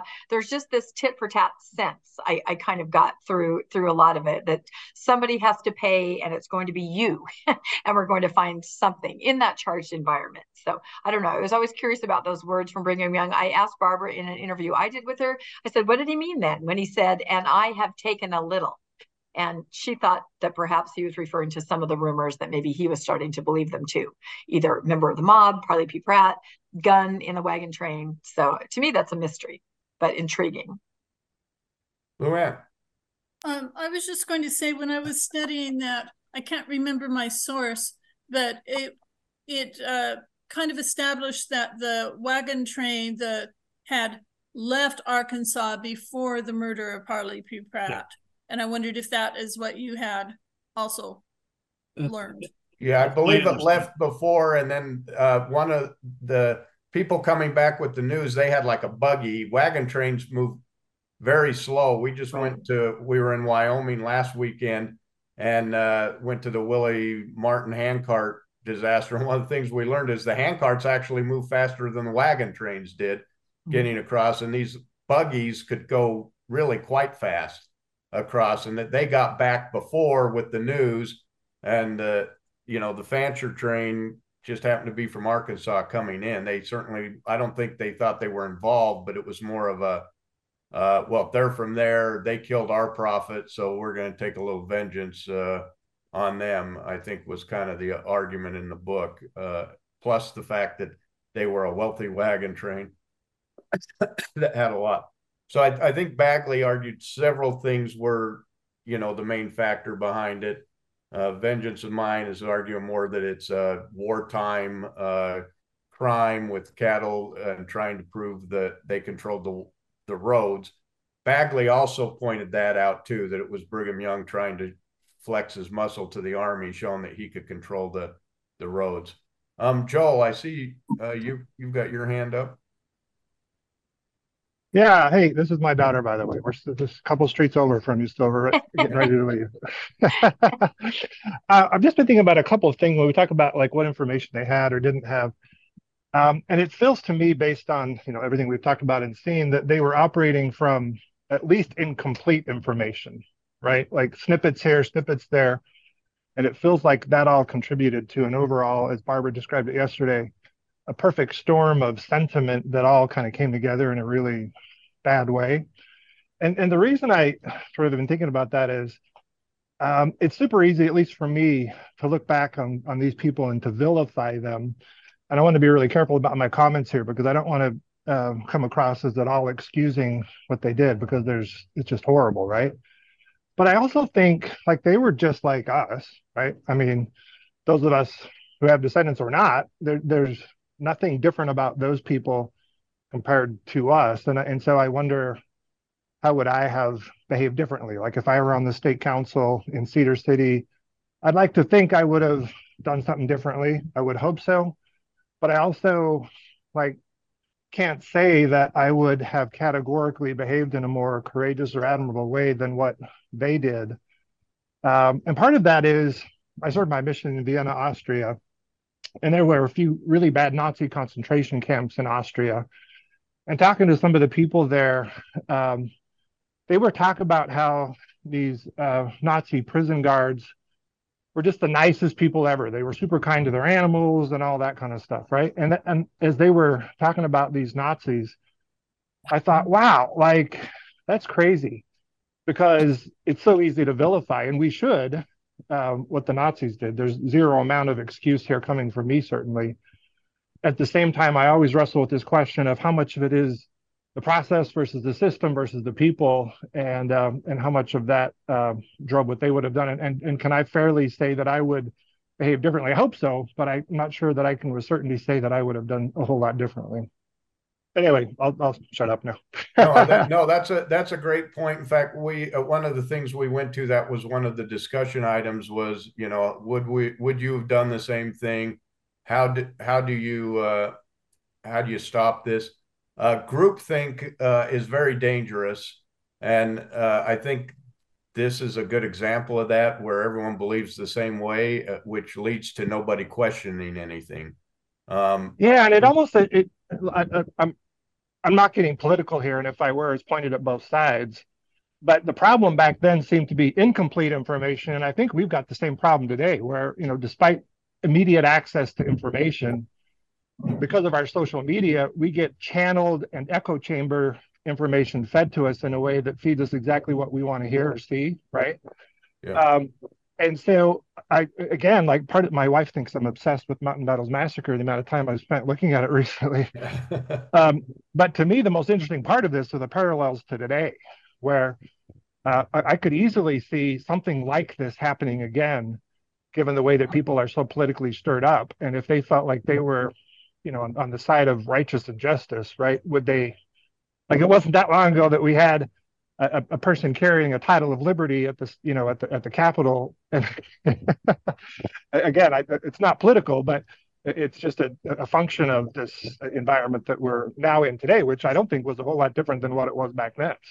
And, and, that's a great point. And that's going to be our last point that we're going to mention is why is it important today that we learn the lessons from there. So uh, if we right. can hold that thought, I want to go back to that. Let's and can I just say one more thing? Yeah. I, I totally agree with what you're saying, Joel, because when I think about my ancestor, what I just said, his impassioned plea to the council, they're going to kill our families if we don't kill them. I mean, that is what he thought. Would in in that circumstance, can we all say we would have done something different if you truly, truly believe that? That's what he believed. That's kind of how I wrap my brain around what he did. He really believed he was having to make this almost a Nephi Laban sacrifice, right? It's better that they perish than our religion and our families perish. So it was a very, very difficult uh, time and decision, I think. Yeah, Bruce. Yeah, it just was something that popped into my mind. They were saying that they put up a you know cross on the burial monument and the Mormon church's relationship to the cross as a symbol. And recently it looks like from Reddit, it looks like I assume the Mormon Church is having re, um, Google Maps change the symbol for Mormon churches from a Moroni to a cross, and I thought that's just kind of an interesting over the time um, process of how we relate to the cross. And I've also had several family members that I've seen recently sporting a cross and these are active mormons and i'm going like hmm when i was a kid we avoided the cross completely so that was just kind of a tangent that when you mentioned that there was a cross on top of the monument. Well, yeah, we I, did I talk about asked, why there isn't a. Yeah, go ahead, Landon. Yeah, I asked Barbara that. I said, uh, "How come when they rebuilt it, they didn't put the cross with the vengeance is mine on top?" And um, she said, "I don't know. You'd have to." That Turley would probably be the best to answer that question, but I have a sneaking suspicion it's that the church doesn't like the cross. Plus, it's incriminating and and and judging them when it says, you know, vengeance is mine. Vengeance is that, mine. That's what the army meant by that is God will take vengeance for what right. you guys have done here, and they didn't want that self incrimination on top of that monument that they just built for everyone to come see. That's that's my guess, but that's that's just my personal opinion. Well, and Bruce isn't wrong. We even joked about I wonder if they'll start adding crosses now to this because they are making big changes. And I think we're doing an episode on that, aren't we, Landon? Yep, at some point. Yep. So it's very interesting. So Luann. Uh, okay, this has been brushed on, but uh, it seems like the basis of a lot of this forgetting greed um, is fear and if we are going to say, no, I wouldn't do it, maybe we measure how much we let ourselves succumb to fear uh, in the rhetoric that there is today, uh, the battles that are going on, the extreme religious beliefs, uh, how much of it stirs up fear? And maybe that's what we should avoid. Just a question. I don't know that, the answer. Thank that's you. a great point, Luann, because uh, one thing we we didn't talk about, but is talked about quite a bit in the different books, is the fear of the time. Uh, Brigham Young sent George Albert Smith uh, down to the southern settlements to really whip up the fear. These guys are coming; these federal troops. They're going to they're going to take away everything. They're going to chase us out, just like they did in Missouri. They're going to do all these different things to us uh, fear was very much uh, rampant. And you also had the Mormon Reformation going at the same time, where uh, they were saying, hey, the Mormons aren't living up to the covenants they've made. And so there was a lot of hellfire damnation. You're going to go to hell. You need to live better. You need to live tighter. The Lord is not pleased with us. And now we've got federal troops coming, and the Lord's going to, you know, unless we live right. So the people were very much in fear uh, at this time, and and a lot of that was generated. I think sometimes people use fear to uh, try to make us act in ways that are different than what we normally would if we if we you know had the time to think about it and and weren't in that position. So I I think that's a great point, Dan. So I just want to say, like, don't forget that um, the people that committed the Mount Meadows massacre were the pioneers. And don't forget that the pioneers are only those that actually followed their leaders enough to cross the plains. There are plenty more people who um, turned around or who didn't believe. Um, so the people that ended up in Utah were those that believed it so hard that they were willing to go against their moral cores and commit the things that they did. And that, like, I, I, think we need to understand a little bit more of the context of of uh, who who committed these crimes. Kind of like what was said before, like these people um, were otherwise good people, and it's just so fascinating that they were able to uh, commit these these crimes despite their their obedience and their and their moral code. Um, there, that that guy that I mentioned earlier, George Hicks, he wrote a song about um, what it was like to go down into that iron mission and to go start a new city in southern Utah. Um, and I just pasted the, a link to the song. It's on YouTube.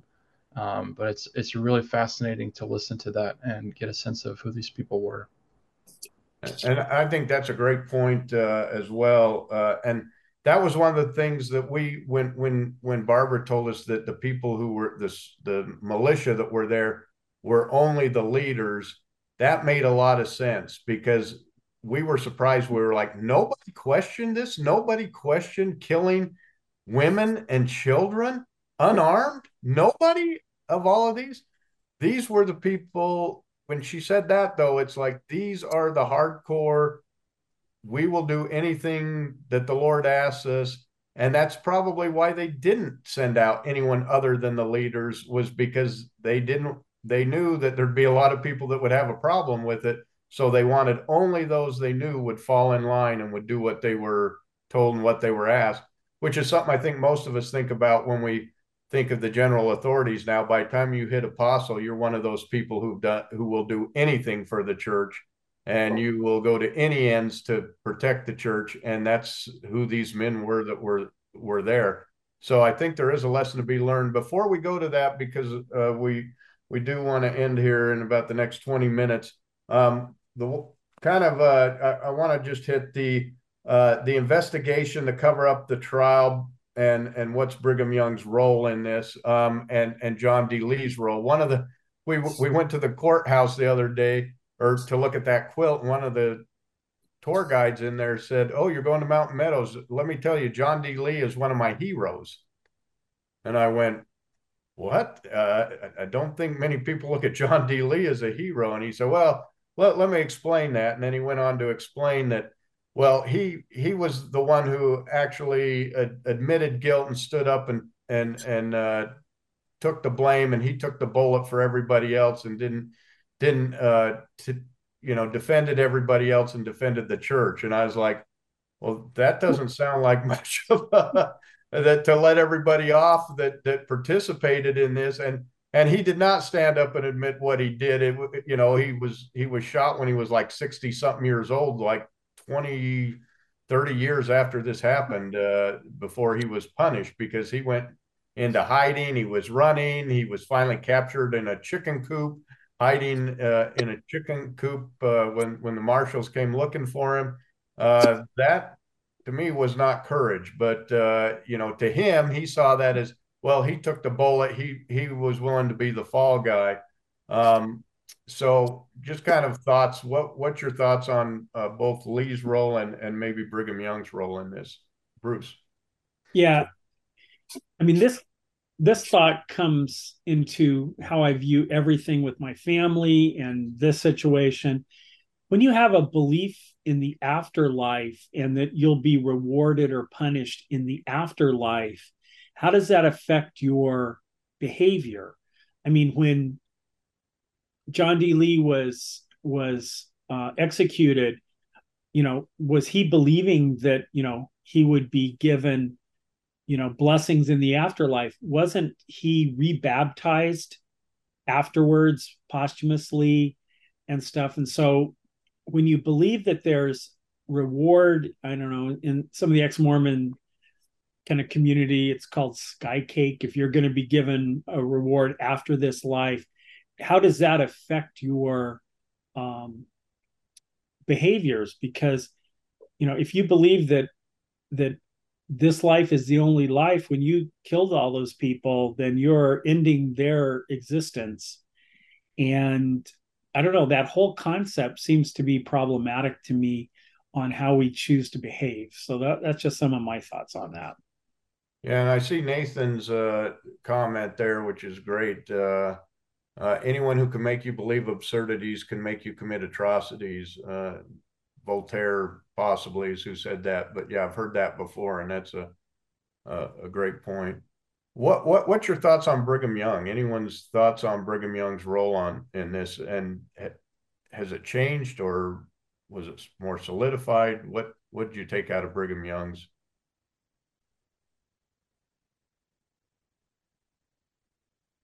for for me, the surprising t- thing to me is, you know, after talking to Barbara, um, she actually convinced me that um, it prob that I believe Brigham Young directed attacks on the wagon trains to show his power to the federal government, and that he was in that he was the one in charge. And I think at Mountain Meadows it probably did go wrong. I don't know that I, I don't know that I can say Brigham Young said kill that wagon train. But the decisions he made certainly led to the death of those at that that wagon uh, that wagon train, and and so uh, one of the things as I talked with Barbara, she said, well, "You got to understand, you know, I'm a historian. I can only go off of historical documents that I have. Um, you know, I can't I can't make calls off of historical documents I don't have. I'm not a historian, so I I get to go a little bit off of my gut and my gut just kept telling me there's still too many holes here. Um, you know, every time there's a, should have been a document that would have exonerated Brigham Young, it wasn't there, and it you know it, like it was missing from the documents that normally were there, like the, the meetings from the High Council where they decided what to do. Those are missing. Nobody knows where they're at. We have all the other meeting minutes, but we don't have those ones. Um, some of the ledger books stuff is missing. Uh, the fact that Brigham Young never did an investigation, uh, and that to me the book sounded like he was a poor old man who'd just been deceived by all of his followers because they were too afraid to tell him. Uh, there is no way Brigham Young did not know what happened there early on, and I think uh, someone said that quote that j- just informed you, you know really solidified that to me where the guy wrote the letter and he said, "Well, you maybe should go hang yourself if you're asking questions about this." The simple newspaper reporters went and talked to Indians and got the word from the Indians, and the Indians said, "No, they were there. They asked us to come help them. We were asked to do this for them." Um, the Indians were more honest than the than God's church was. Um, um, so I see Jerry Lee saying uh, Bagley says it can be proven Brigham Young ordered the massive massacre, but it absolutely be proven he ordered the cover up. And that's that's exactly what there, there is no Watergate. he was involved in the cover up. there is no way those people went that long without getting caught. Turley and, and Brown are arguing that um, he he always said he would help in the investigation, he would turn people over, but he always did it with a caveat if I feel like the judge is going to give them a fair trial. If he always put a caveat on it, and to me, that is you don't get to do that when you're the when when you're when you're the you know in, involved in a crime. You don't get to set the rules, and Brigham Young was always trying to set the rules, which was another thing that said he could have grabbed the guys who did this and instituted justice to save the church and make the, it look like the church took action on those guys and he did nothing, uh, which which just left me feeling my gut is saying. And then when they reinstated his temple blessings uh, 20 years after his death, I'm going, who do they do that for? They don't do that for John Dehlin. They don't do that for, uh, uh, you know, anyone who who wrote, who who defied them. But the man who mass murdered was in charge of this mass murder gets them reinstated. Something there just doesn't doesn't sit right. Well, and Barbara told us because Landon asked, he asked the hard questions, you know, that that was to make the family of the John D. Lee family, they were very insistent about sort of exonerating him or letting people know that he was more of a scapegoat. So they reinstated for the family. But again, like Landon says, that doesn't happen for many families, if any families. And I actually asked um, Barbara and Richard Turley in an interview with them if you had found, like what Landon's describing, documents, minutes, notes that said Brigham Young you know, knew and was very complicit, would you have um, included that in the book? And they both said absolutely. And I believe they would have, but I believe the documents are missing. And also, like Landon says, those documents and notes and things have been in the church vault for 50 years, and a lot can happen. So I don't necessarily know that they had everything to scrutinize. That's kind of how I feel about it. So. So, okay, let's go to the last one then. Why does it matter today? Uh, and yeah. I'll just uh, open that up. Uh, we we, we kind of hit that earlier, but I think we have touched on it a lot. I think we see a lot of the same patterns happening. Um, there was in Bagley's book, we were told that when uh, the militia turned to fire on the immigrants, that someone said, "Do your duty, Mormon," you know, and to me, I feel like there are a lot of situations today um, in every realm of Mormonism where you're told do your duty Mormon, and as someone mentioned before, kind of override your natural sensibilities or your natural gut feeling or your natural morality. A Nephi Laban story, do your duty, Mormon. Now, Barbara told us that was never said, but if even if it was never stated, I believe the implication was there. Like to my ancestor, you have got to do what you need to do to protect the church. And we just see that over and over. I mean, you can make you can make a list. If it's a parent shunning a child because they're not living the standards and kicking them out, if it's a you know citizens in a city um, trying to erect a temple and they're being really awful to people that are bringing attention to the fact that maybe this temple i'm talking about the cody heber temple fight that landon and i are putting out episodes about but don't you think that's kind of true landon there there are cases today where do your duty mormon is very relevant and that's why i think it's really important to be aware yeah, absolutely. And I think that's what we can learn the most from here is you can't just do uh, blind following. And mm-hmm. I think mm-hmm. I think everyone on this group, uh, you know, post Mormons is, are people who are willing to question and ask those questions and, and do those tough things. So um, I think I think um, the do do your duty thing is really what bothers me with that theme. And Rebecca, you talked about the patterns, is that um, growing up in the church for over 50 years, um, never really understanding Mountain Meadows till I got older, probably in my 30s, 40s. But just going back now and realizing this do your duty was at the expense of treating people like shit in the church, for lack of a better word. I, I, that's what I come up with. That I I see it in my own family. I, I, I see that that it's all about the church. And I don't know what church they're talking about because they can disavow whatever church part of the church they want to disavow at any time and say, well, that's those people, or well, they were just a member, or they they did not, you know, everybody's disavowed at you know conveniently. And it really bothers me that there's this there's a responsibility that's never taken and it's put on other people in the church, the members themselves, take the load, take the brunt of it, or are treated poorly because others are doing their duty for the stupid church. And it really, really bothers me now. And I've sat here, not said very much during the conversation, because yesterday I was really upset. Those that were up there, I, I I did have to walk away for a minute there's something about having a narrator or or actually having the book unfold in front of you and you can see it and be physically there versus reading it but being physically there this time and I've been there four times it just really really hit me in a way I didn't expect. And I was very upset and teared up and had to walk away. And um and these are the people that I have associated with for a very long part of a uh, period of my life.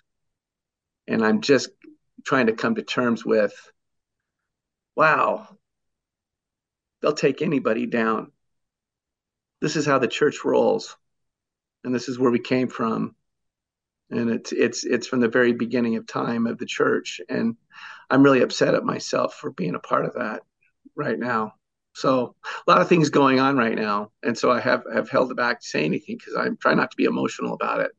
But these are just the thoughts that I have as I as we've been talking about this and just trying to.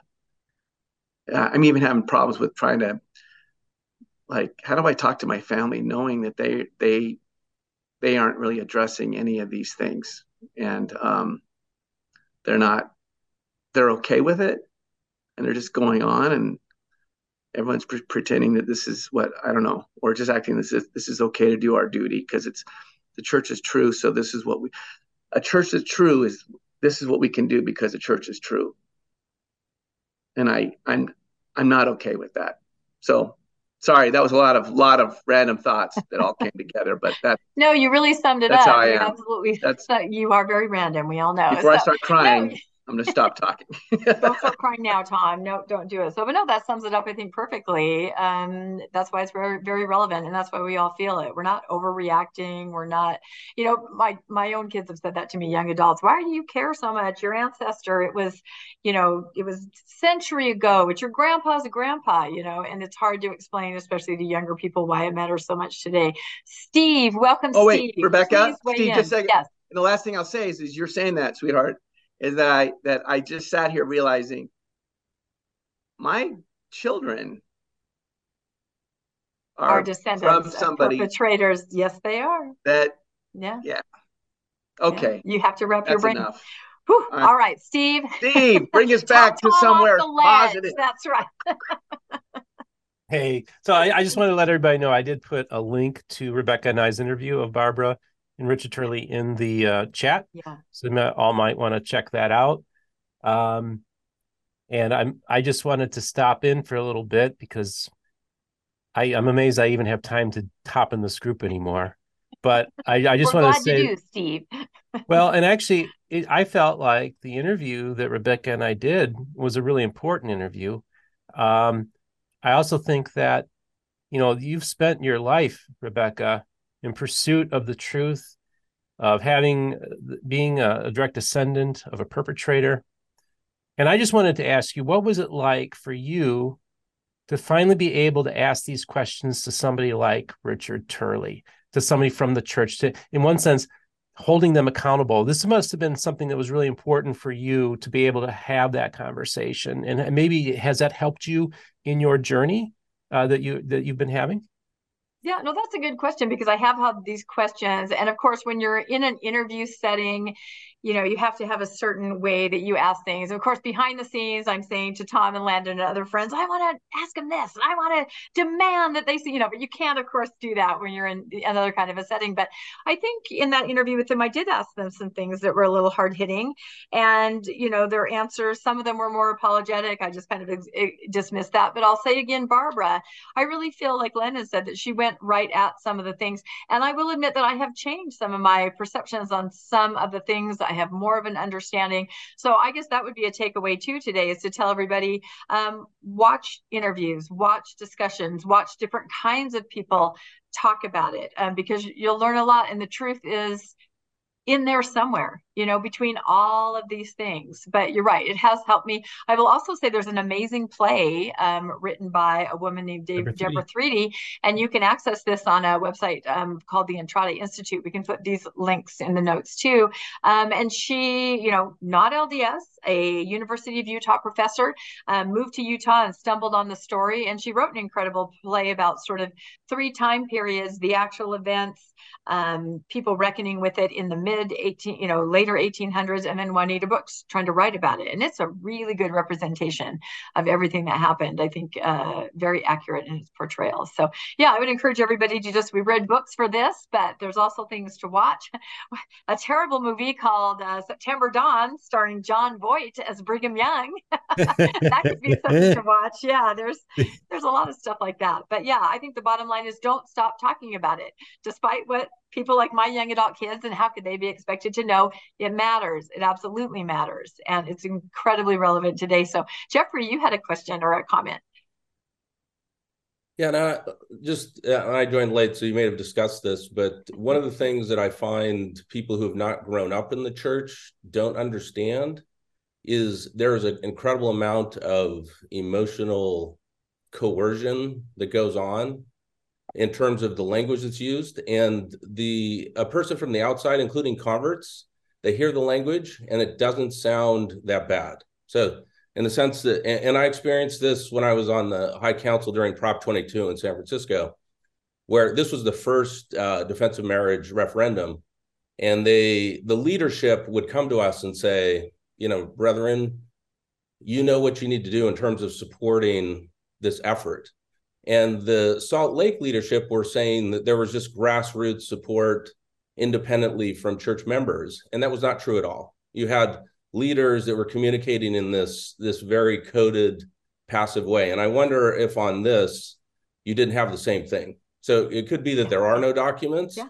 but it was just, you know, Brigham Young telling uh, one of his apostles or stake presidents who had a lot of power at the time and just saying, you know, brethren, we've we've got this problem that's coming through. You need you guys know what to do, and mm-hmm.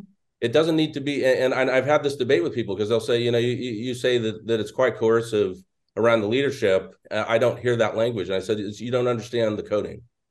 Anyway, it's I don't that, know if you've that, that's absolutely true. Yep. In fact, the, the letter that Brigham Young sent back saying, you know, let them pass, he also said, but let the Indians do what they will and Will Bagley makes that very argument that that's the code word for uh, you make it look like the Indians did this, uh, whatever happens, and that they knew what that meant.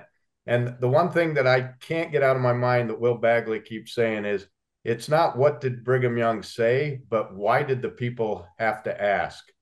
who goes and asks the prophet, should we murder all these men, women, and children? So somehow they had a thought that it was okay to do that. It was on the table. It was on the table because they had to ask, which is, yeah, that's really an important way to look at it. Steve. Well, just as the gentleman was talking about Proposition 8 and everything like that, it reminds me of, I actually think I even interviewed Randy about it on my show, but Rand, Dr. Randy Bell is by all, by all accounts a, a truly decent human being. And he was asked by the church to run the in Southern California in his ward in in in uh, in Orange County, California, to be in charge of the Proposition 8 thing. And without question, he did it. And he was just because that's they asked him to do. He didn't think about it. He just did it. And now he says one of the greatest regrets of his life is he, he was, was was that he did that. And he is and actually and it wasn't until he entered in the Pulse nightclub shooting right after it happened because what he's he's the master of disaster. He goes to all these human causes. He said, I went in there as an LGBTQ bigot and I walked out of there um, a pro LGBTQ uh, person. It was a it was a life altering moment that happened to him, but it's just so fascinating that you could have a decent human being like Randy, who he would later identify as doing a truly horrible thing in trying to deny marriage equality to people from California. So we I think we have a modern parallel in many ways of how we can see Judy Mormon. Yep. Sorry, can I jump in there? You, people might, might not be aware. I, I was talking about Prop 22. Which oh, I apologize. I, I, no, no, I, but but but the re- the reason why I mention it is Prop 22, and a lot of people don't know this. Prop 22, the church at the official level denied being involved at all. At least uh-huh. Prop 8, they were saying we're involved, and and all your points are valid. But I think Prop 22 is a better model because President Hinckley was in general conference saying the church is not taking any position. We're not doing anything. And those of us on the ground were being asked, as I mean, I was in a high council meeting where the stake president said, We had a prayer, and he said, Okay, we're ending the ecclesiastical meeting, and now we're going to start a private meeting. And if you want to leave the private meeting, go ahead. But just, you know, those of us that were born in the church, you know how that is. You know, you're sitting there, 12 people, and then some guy came from Salt Lake uh, to tell us about this, saying, We want you as private citizens to go encourage other members of your wards that you're responsible to to donate money to this awful organization that's run by a bunch of bigots uh, uh, at the time, and I, I, think they continued. And that that was the one that really got me because the deception was clear you know the the all the the communication from the church was from Kurt McConkie. It was not from the church itself, and they were very careful. Although I think they crossed over the line because they're using the church buildings to basically motivate people to behave politically. And then they told us as high council members to go to the bishops of the wards we're responsible to and ask uh, to get quotas for hours from all ward members to go out and canvass neighborhoods, which I've never seen in my entire life. I vaguely remembered around the ERA when I was a child, and I'd always thought the church was apolitical. And all of a sudden, i mean being asked in secret to go out and and essentially passively aggressively coerce people to uh, to go out and canvass. And and the interesting thing is, I almost resigned my my membership then, and I was super active. You know, had been a bishop. I'd done all the stuff and I went to the stake president to his credit, and I, and I told him, I said, I think this is just wrong, and I'm not going to have any part in it. And he said, fine, you know, it's not a requirement of your calling. But that didn't change the fact that they were essentially using these passive aggressive tactics to get people to do things they otherwise wouldn't do. You know, I remember telling him, I said, look, if, if you're going to motivate a whole bunch of educated upper middle class people to do stuff, I can name you like five efforts, uh, starting with domestic abuse that we should be involved in, or we should be like protesting capital punishment or something. It's like, why are you guys focused on this issue? And this is before Prop 8. I mean, Prop 8, they finally, at least they said, this is our official position. But Prop 22, they were lying straight out. Appreciate I guess that's that. why it matters. It's still happening today. Right. Derek, did you have a comment? And then I think we'll kind of wind up. We've hit two hours. We could probably talk forever. I I did, but I think we've gone past it just a little bit. uh, it was back when Brandon was talking about uh, the letter that Brigham Young sent that said, "And let the Indians do what they may." Yeah. You know, it occurred to me as I was re- reviewing those chapters that um, before this had happened, they had used the code of Indians to mean we put someone under, we we threw him in the ditch. And I was just wondering if he was still using that as a code. In essence, it was a known code. Uh, the Indians took care of so and so apostate.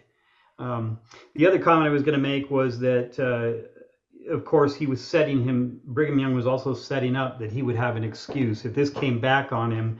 You know, he would have an excuse that the Indians did it, and of course, that's what he did years and years later he, six years later in conference when some of my relatives would have been there, where they would have heard him say, "Oh, the Indians when they killed those those uh, wagon train people." Uh, and then one final thing was, you know, it, it also struck me that Brigham Young was quite the user. Uh, he really didn't care much for what would happen to those people who uh, who would bear the brunt of the the the penalties. And as an example of this, as he was as he was talking to the army, and and uh, there was that quartermaster that came in and said, "Hey, uh, can you help supply some?" Brigham, Brigham Young said no, uh, and he said, uh, "If you come into Utah, everything will be burnt. You won't find a building or a tree or a stick of lumber." And you know, just thinking about that, it was like, well, wait a minute, was was Brigham Young thinking about his own sacrifice? I don't think so. Yeah. You know, he was ready to sacrifice everything that every pioneer had built in Utah.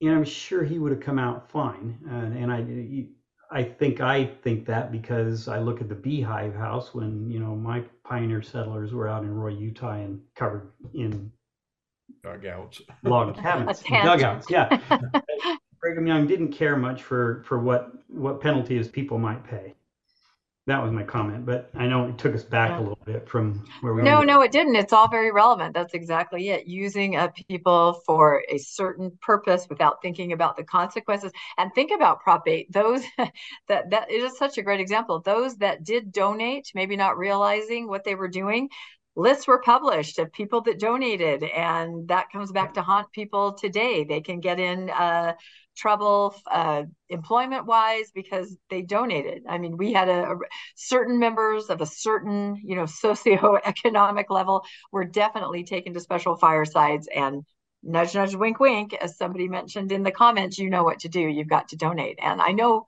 people that it's come back to haunt. So any final thoughts, Landon? Uh, there's so much we could talk about how it's so relevant today, but I think we've touched on some things that make us think.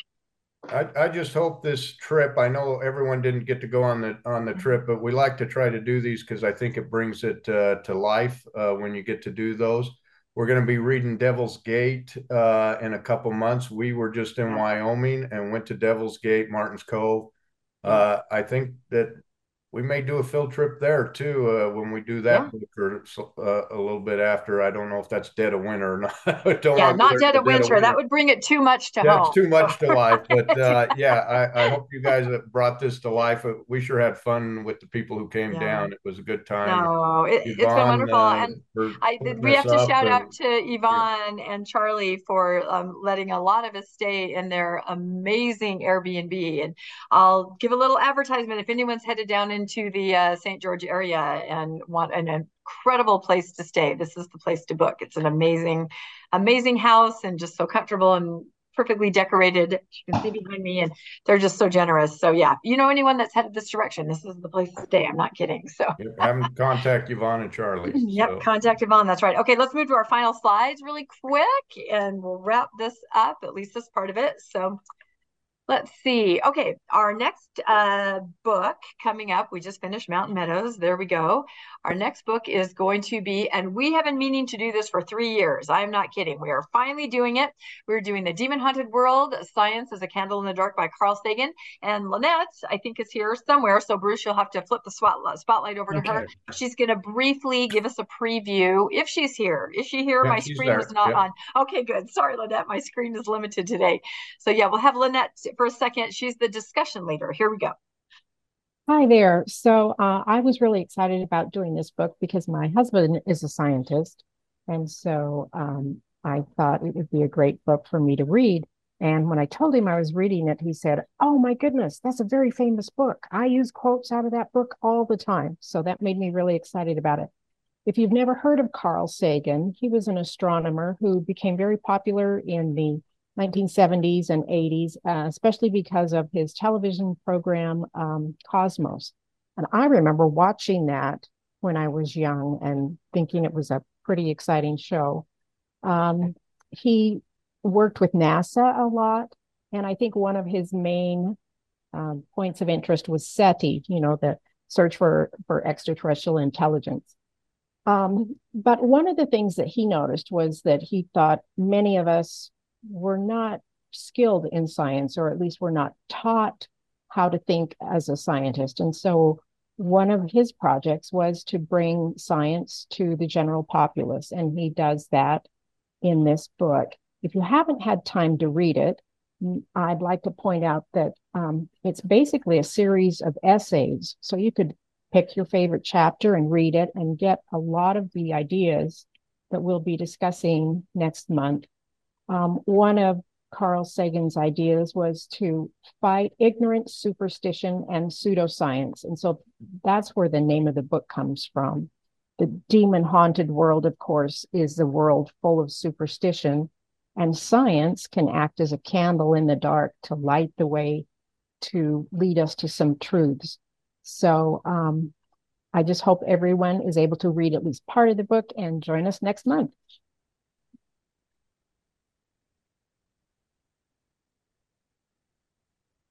You're you're muted. muted. oh, sorry. Oh my goodness. Okay, I was going to say uh, this is going to be fantastic, and as you can tell from that brief preview, Lynette is the perfect person to take on this book. It's going to be amazing, and and also she said if you can't read the whole thing, essays, pick and choose, and then you can come and discuss. You can always discuss even if you haven't finished the whole book. Okay, very quickly, media on the radar for the Good Book Club. And we have the Good Media Club where we curate um, things in, you know, film, documentary, TV that have to do with post-Mormonism or interesting topics. You can find that on Facebook if you'd like to join and get that information. Um, we have the Good Book Club podcast, um, which is the audio version of the Good Book Club. And you can find that wherever you uh, go to your favorite podcast platform um, to access it. Just look up the Good Book Club. We're also on YouTube, um, the Good Book Club for Post Mormons, and you can revisit uh, meetings you've um, not been able to attend or watch something again if you'd like to. And that's really fun to access that. Let's see. Um, Mormonish podcast. Landon and I run that. Uh, we've talked to a lot of book club members quite often. So it's fun. That's on YouTube. You can look up Mormonish podcast and we have episodes there of interest, all kinds of different topics, lots of things we talk about at book club and other ways that you can contact us. If you're not a member of the book club, but you just showed up today for this topic, you can send me an email at the good book club at mail, not gmail.com and get more information on how to get in touch with us. Um, we typically mostly interact through Facebook. You can look us up at the good book Club. That's our little uh, logo right there. And join. We have lots of fun conversations about the books and we get out information about um, other activities. We're also on Instagram and I, I, think we're not so much on TikTok anymore. We still have to figure that out.